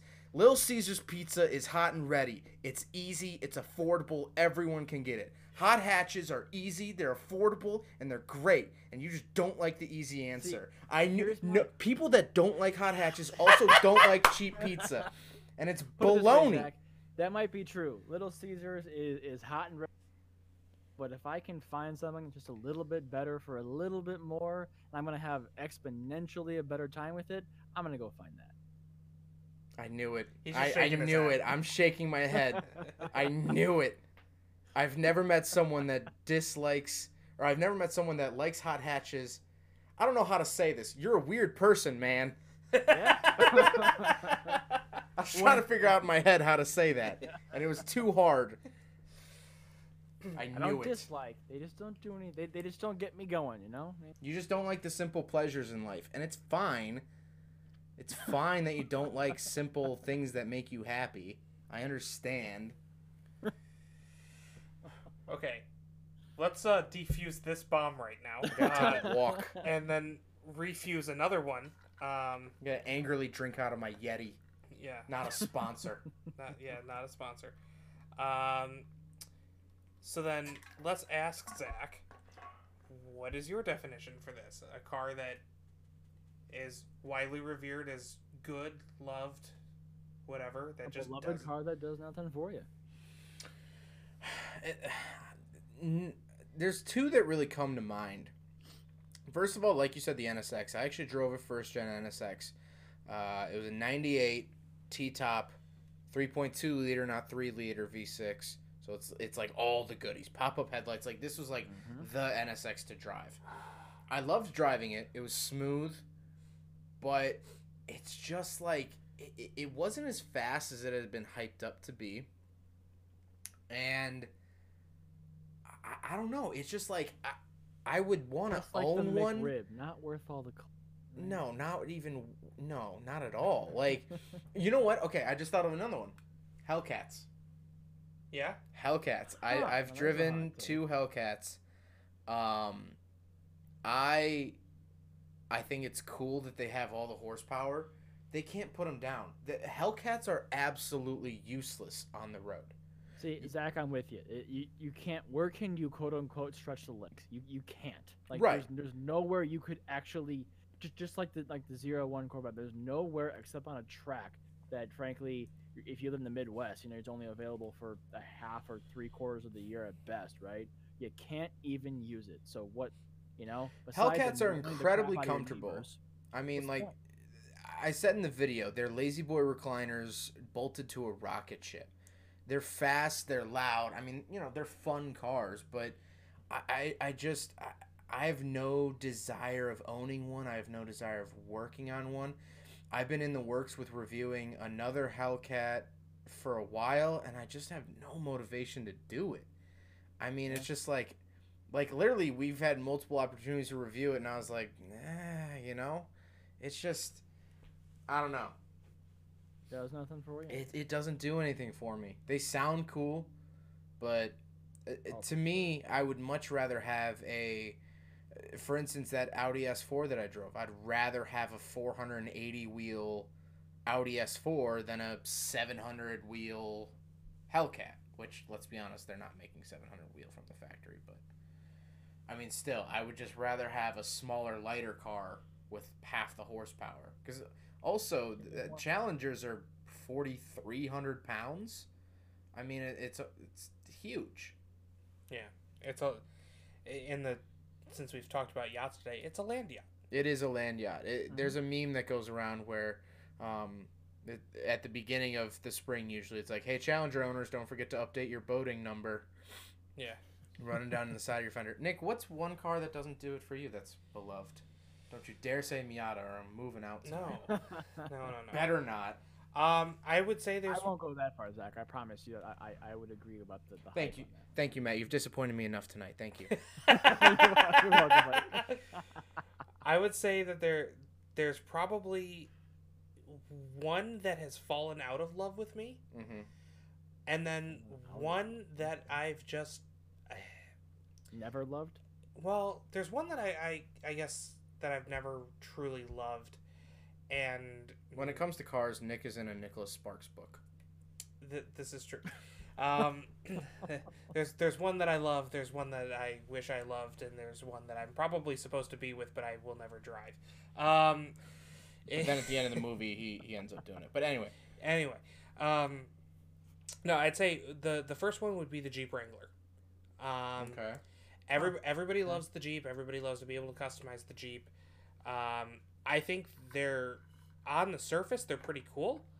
Um, after having one for a rental and driving it around, even on standard road tires, it was incredibly noisy. It was a soft top, which I can agree with that. I had the same experience.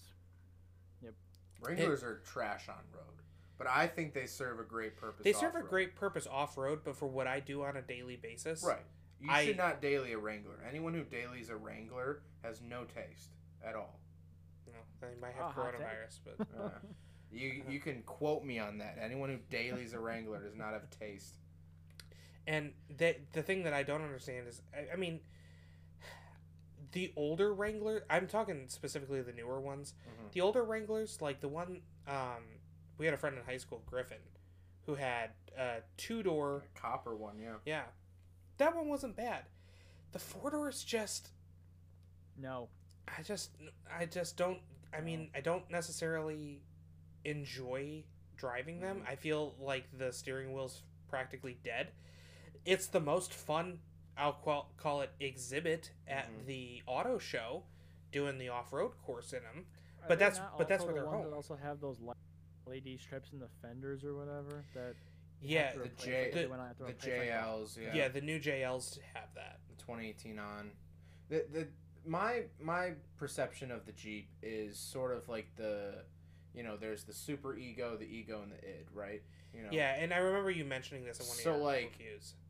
it just taps into the, the the super ego of people which your super ego is like what you strive to be right so that, like Mhm. your super ego is what you strive to be your ego is what you are and your id is like your deep down like darkness you know um and i think jeeps just appeal to people's super ego they want to be able to see you know an off-road trail and say i can do that it's not necessarily that they're going to do that but they Mhm. just like being able to tell their friends or th- at least think in their head hey, I can go down that track if I need to.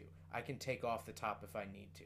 I can, you know, crawl up this, crawl up that. I can take the wind. I can fold the windshield down, which a lot of people don't know the that. with no. Right. I, uh, they just p- Jeep people feed off of potential energy, of like That's a really great way of putting it, actually. I can do. It's the same with truck culture. Yeah, I mean, when we Oh, when I yeah. I drove except for the parking truck, lot princesses, which I still don't understand. That's one that I don't understand. Is, Well, is that's parking just lot all- princess trucks. the parking lot princesses they want to is that? look like they what that is. can. i- It's just trucks that never go off road. They have lift kits, mud tires, but they've Ah, never seen ah, dirt. Gotcha. Gotcha. But again, that feeds into the the potential energy. They just it looks like they can do that. It looks like they have this ability. What about the ones they on the do. ridiculous lift kits with itsy bitsy tires? That, Those that's just, that- people- that's just a- an unfinished lift kit. Those I mean, people are drug users, And- you said it, not me. and uh, those people should, if they don't have a therapist, they need one. Um, or just someone to talk There's to. a well-known fact about like how high the truck is or whatever, and Yeah. how small the something else. Yeah, you know, there's there's a math equation somewhere in there, but it that's that's always been my theory. And I I thought about this because I dailied that truck we had from 2013 till Yeah, but we didn't- 2015 when I got the the RX-7. we never, like, we didn't lift that truck. No, no, no, we didn't lift the truck, but driving a truck, Yeah, I get that. you know, I, I I still get this emotional reaction when I see a dirt road. Like when I when I drove the truck, I'm like, I could definitely go down that. it was Uh, a two wheel drive It was a two wheel drive truck. I mean, we don't have to get into it, but like, thi- I you know, maybe it's for people who are listening, like you did do that though at times. Not not to you know, you didn't just look at the trail. You also did Right, down it. right, yeah, yeah, yeah. And like, w- we had the extended bed, and like, you would see stuff, and you could be like, that would fit in my bed. That's a weird statement that I haven't said out loud, but like, you kind of think it, you know, like, or like when when you're building like a deck or something, like, you just get this like, the power almost goes to your head because you can do so I'm much. more useful than you are. Right, but you don't necessarily do it. That's why Jeep people have this big egos. They're like, oh yeah, I can drive to whatever national park's peak.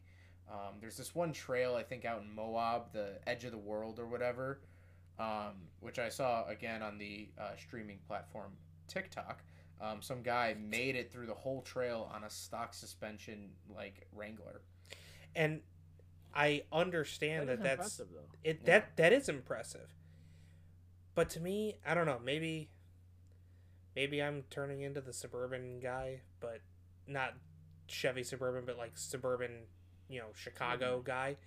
Um, I just I don't see the appeal to something that's not going to be a comfortable daily driver. Oh yeah, no, that that that was my end point. They're terrible daily drivers. I'll never own one unless I have like eight other cars.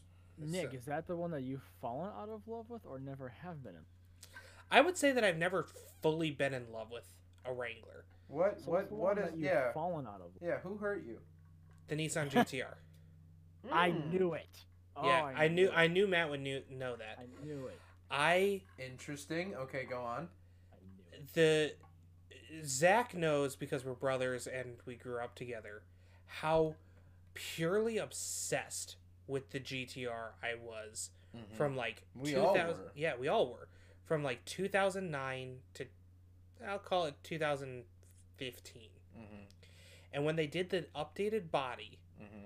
and I started seeing some of the reviews, and people were like, they ruined this car. It squeaks through turns. The suspension feels awful. I kind of started reevaluating, like, what I really liked about the GTR, Mhm. and I realized that I think it was just the sense of I can. That's like an affordable car that would beat It's the underdog. yeah, it's the underdog. Mhm. It's an affordable car that can beat Ferraris and Lamborghinis. Mm-hmm. And would it beat it in a half mile drag? Probably not. Mm-hmm. I mean, as we saw, um, you know, and, and we've seen time and time again on like things like the Grand Tour and straight pipes and things like that. It, if you have launch control, that's fantastic. Mm-hmm. But one, where are you ever using launch control? And two, well, there was you're- that Grand Tour video of how the what the Porsche GT3 RS and like getting a Starbucks coffee and waiting for a funeral procession to go by. I mm-hmm. mean, there, there's times you can use it. Here's, sure. Here's the thing with the GTR is, first of all, I did drive an 09. I absolutely loved it. You said the transmission was clanky though.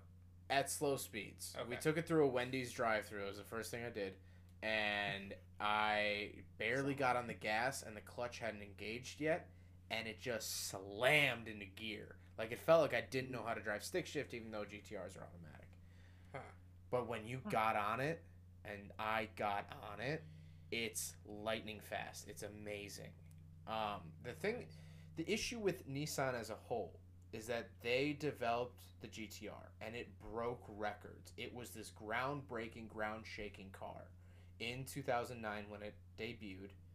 It was like it, like you said, it was, It was beating Godzilla. everything. It was Godzilla. It was taking down these huge. Well, and it brought back the it brought back the days of the R34s and the R33s and R32s, and it was like the, it was the underdog car. right. And I I really I mean us in the states we love an underdog. Yeah. I really liked the underdog, and it was something that was like one of those affordable dream cars. yeah. But just lately, it just doesn't. well, here's do the thing that Nissan hasn't done across the board, and what is failing and sinking Nissan is that they haven't updated anything. Yeah, that's true. They true. built this absolute Godzilla of a vehicle that destroyed everything at the time. The GTR now is making 20 more horsepower than it did 10 years ago. They haven't kept up with that. Yeah. No long everyone else it blew a 10 year lead. The GTR blew a 10 year lead. I mean, everything else is caught up now. The brand new 992 GT3 RS is going to be way faster than the GTR. Well, exactly. Um, I mean, the Huracan faster. Everything that it beat in 2009, they all the other auto manufacturers are like, "Oh, we can't lose to a Nissan." They beefed up whatever they were doing. And they And- continue to innovate. And yeah, Nissan just once Nissan finds something good, they sit with it for a decade. The the Nissan 370Z had a 40th anniversary of the Z Car edition and a 50th anniversary of the Z Car edition. that car lasted from 2008 till this year. Yeah. 12 years without any changes. Besides, I think they added they didn't even add Apple CarPlay or anything like that. Well, and that's the hilarious thing that I know we've talked about in the past is Porsche went back and added Apple CarPlay to their lineup all the way back to 1996. No, I thought it was the 60s. Didn't they sell a unit a unit that you can If, put into if a you had certain cooled- models, Okay. it, it was universal back to 1996, and then if you had certain, models, farther back. you you could Oh add, wow, it was universal in 96. Interesting. like their their head unit in 1996, you could go in and just get the head unit replacement from Mhm. Porsche and get Apple CarPlay, get the um, navigation, all that stuff. Yeah. In fact, they just had a, an awesome series out that I will plug, even though Porsche's not a sponsor. I'm just a big fanboy. Um, and I believe it was called uh, like Free to Roam Yeah. that they put out on Instagram TV, IGTV, of a guy who has a 03996 hmm that he just got the new thing in and he takes it camping every weekend. When did the 996 end? 996 ended in, oh, we talked about this. I want to say it was like 2007, 8 ish. There was the, the 996 and there was the 996.2. So within the development of the GTR and the life of the GTR from 2009, there's been almost three generations of 911. There's been the four- 996. Yeah, you said 2006, right? Uh, I thought the GTR was 09. Was it okay? So yeah, so there's No, been the 996 I thought was. there was the 996, like- the 997, the 991, 991.2, and now the 992. Yeah, but the 997. Yeah, if you count the in 991.2 as a different right? gen. Yeah. Did the 997 start in 2004? Yeah. Yeah. Hang on, Google. Hang Yeah. on. Yeah, please. Whatever it. it is, that that's always been Nissan's issue. Yes, I 2004. We're both I drove a Okay. 2010 Nissan Frontier, and I I put a picture of a 2020 Nissan Frontier next to it. They look identical. They switched the motors somewhere in the 20 teens, and they gave it an 8-speed trans at some point. But besides that, identically bumper for bumper, they're the same car. That is also could be said about the Nissan Armada. Yeah, that's um, true. that's been the Mhm. exact same. The Pathfinder is finally getting a change. I think next year. Um, they just changed the Sentra and they just changed the Rogue. Murano has been the exact same since the late 20, 2000s, actually. Um, it's just across the board, they haven't changed much, and then you lose think- people's interest. I mean, Zach, I think you nail on the head. I- I think Nick would know this, and you might. But hey, we're at the auto show. Maybe we. I gotta say I hadn't thought about it, but I'm gonna put the GTR one of those cars that you know same thing never did anything for me, and I think is confirmed by what it is now. It was Godzilla, Yeah. but I think classic example that you alluded to, where yeah you can maybe get yourself to the top, but it's a hell of a lot harder to stay there, and even more Right. important to continue evolving when you're there than the fight to even get there is. And to bring it back to the f- early conversation of the Corvette going hybrid all wheel drive, good. Like, let's keep the Corvette evolving so it doesn't become something like the GTR. If the Corvette made, if they made the same Mhm. Corvette for 10 years, we would be seeing, I mean, brand doesn't matter. We'd be seeing the same thing we're seeing with the GTR is that no one cares about it anymore. I mean, it But realistically, once the- you step on that gas and you push forward, you fr- the- the downside I think is lock yourself into never. You can't let up ever. You know. I guess, but uh, the public has a very short attention span, and so that's why I think vehicle does, refreshes.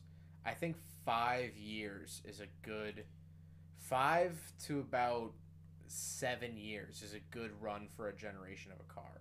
Well, and come to think, I mean, you think about like Corvettes. That's that's generally about at least like fourth, like fifth generation on quote unquote, like more modern times. You know. Yeah, That's about. I mean, the run. I mean, I, I mean, I'll be honest. I expected the seventh generation to last a lot longer than it did. I didn't expect this, the eighth generation to get here, quote unquote, so soon. But to your point, five to seven years. I mean, yeah, makes sense. yeah. I, I, I just think, and that's an issue that I've been seeing across the board. I drove that Infiniti Q50 that I was telling you about in person the other day. I love the Infiniti Q50. Again, also Nissan, but Infiniti, mm-hmm. That car came out in 2014. They haven't changed a single design cue of it. They added a new infotainment system with Apple CarPlay for 2020. The 2019s didn't even get CarPlay. Hmm. I mean, it's just way overdue. Um, if let's go to another brand, the Toyota CHR. Uh, desperately needs a refresh because Toyota refreshed their entire lineup except for the CHR. So if you go back a generation of each car, I didn't it was even know also they still made a CHR. they don't sell Neither well. I. Um, I actually, I get someone commented on one of my videos asking me to review one, so I went out and reviewed one. The dealership I work with only has three of them. I mean, it, it- Wow. they don't they don't move them. I mean, and they had it was like twenty eight Camrys and like thirty Corollas. I mean, they move those like water. So no one's really buying the CHR, but again, because it looks like the old Rav Four. Oh, it looks like the 2012 to 2018 Rav Four. okay. And so at the time, the CHR looked good because it just looked like the smaller version of the bigger one. But now it just looks incredibly outdated. The 2021 I drove could easily be mistaken for the 2015, 2016. Okay. It's like, why would I take out a bank loan to get something that's not fresh? sure. You know what I mean? That's the exact So- same thought I had after watching that the Infiniti video. Yeah, it's like, why? Like, that's Yeah, the thing is that I could buy. a- a used car versus new car. I would buy a 2014 Q50 for a fraction of the price, and I would get 99% of the same exact experience as that 2020. Yeah. Well, I think I, I want to get you know before we sign. I think we're going long, but I want to get make maybe make people think that we're not crazy here. When we at the auto show, the Kia Telluride, did you do the ride along when like like that first year that it was out at the auto show? I did not. I don't think I went to the ah. auto show that year. However, I drove the Telluride, and I agree that it has a slightly hard ride. However, I know people who worked on those Tellurides, and the Tellurides that you guys rode in were, I mean, they were spent soda cans at, by the time you guys got to them. They were the ones that were jumping when we went to SEMA, right? right. So Yeah. so we're not crazy. They were as bad as we. Kia, yeah, Kia sends their vehicles whenever they arrive. Like when they arrived in Chicago, they got sent to a local dealership. I happen to know people at that dealership who actually worked on those cars, and they said it, it was blown. I mean, it was like the, the, the struts were blown. It had been bottomed out. The whole bottom was scraped. It was low on oil. Like, I mean, these things had been through it all. So, You'd think that those would be the exact models that you wouldn't send through where the public's riding through engaging, you know, initial interest on a brand new model.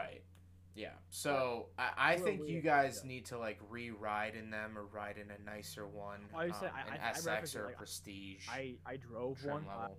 low and high end.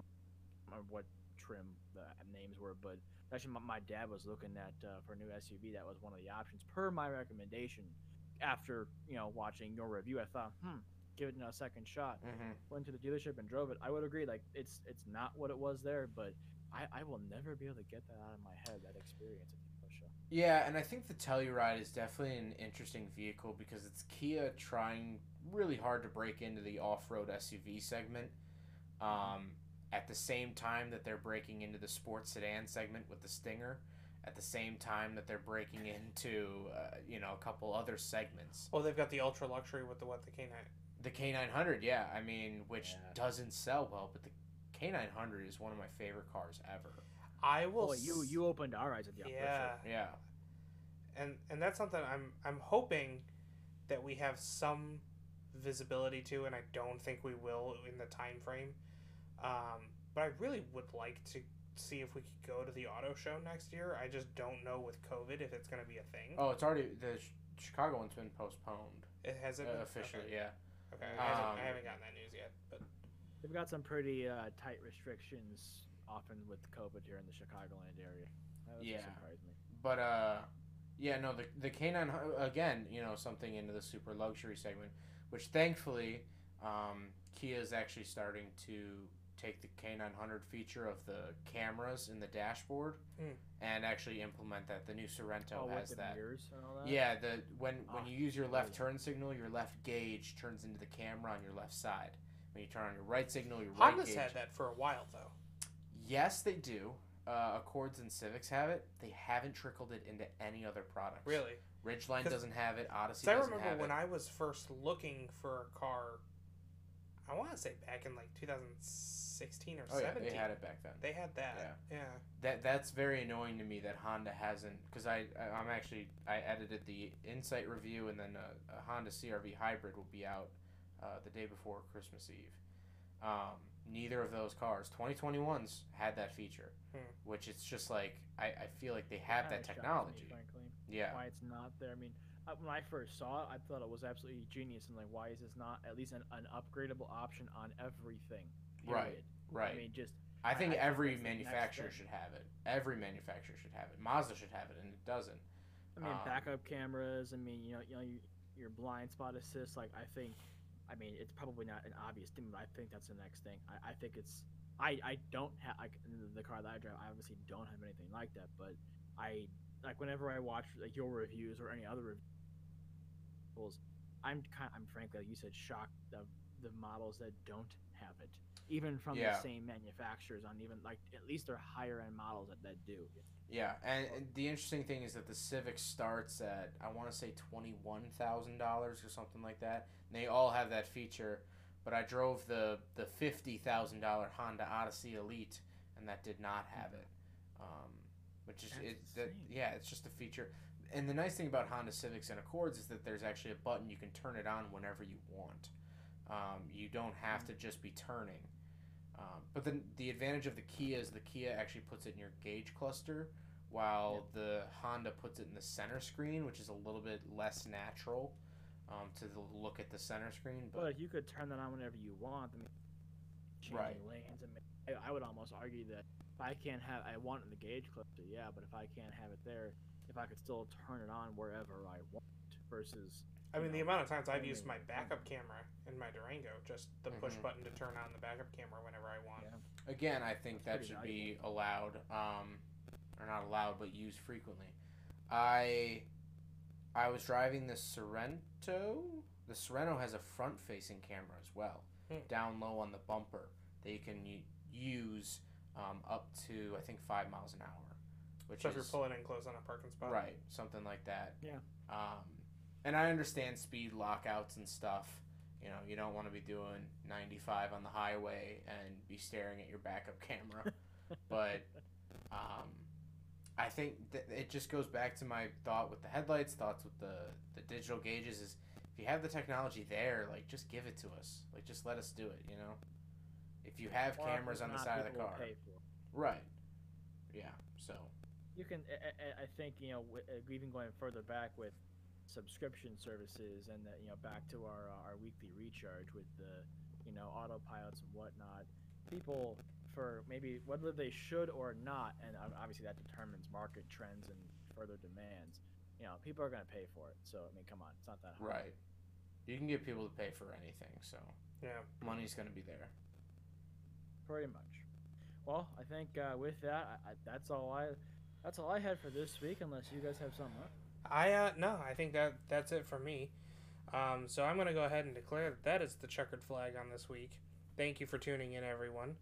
Please make sure to not only just check out our social medias, but check out Zach's social medias. He is at shooting underscore cars on Instagram. Instagram. and shooting cars on YouTube. We are at Redline Resorts on all platforms. Um, you can email us at podcast at redlineresorts.com. If you heard the podcast and you've got an idea of something that Zach could review, please uh, email him. What's the email for that? Uh, Pradel reviews at gmail.com. P R A D E L reviews at gmail.com. Uh, yeah, I'm Nick. That's Matt. Thank you very much, Zach. And we will see you next time, guys. Thanks, guys. Thanks, Zach.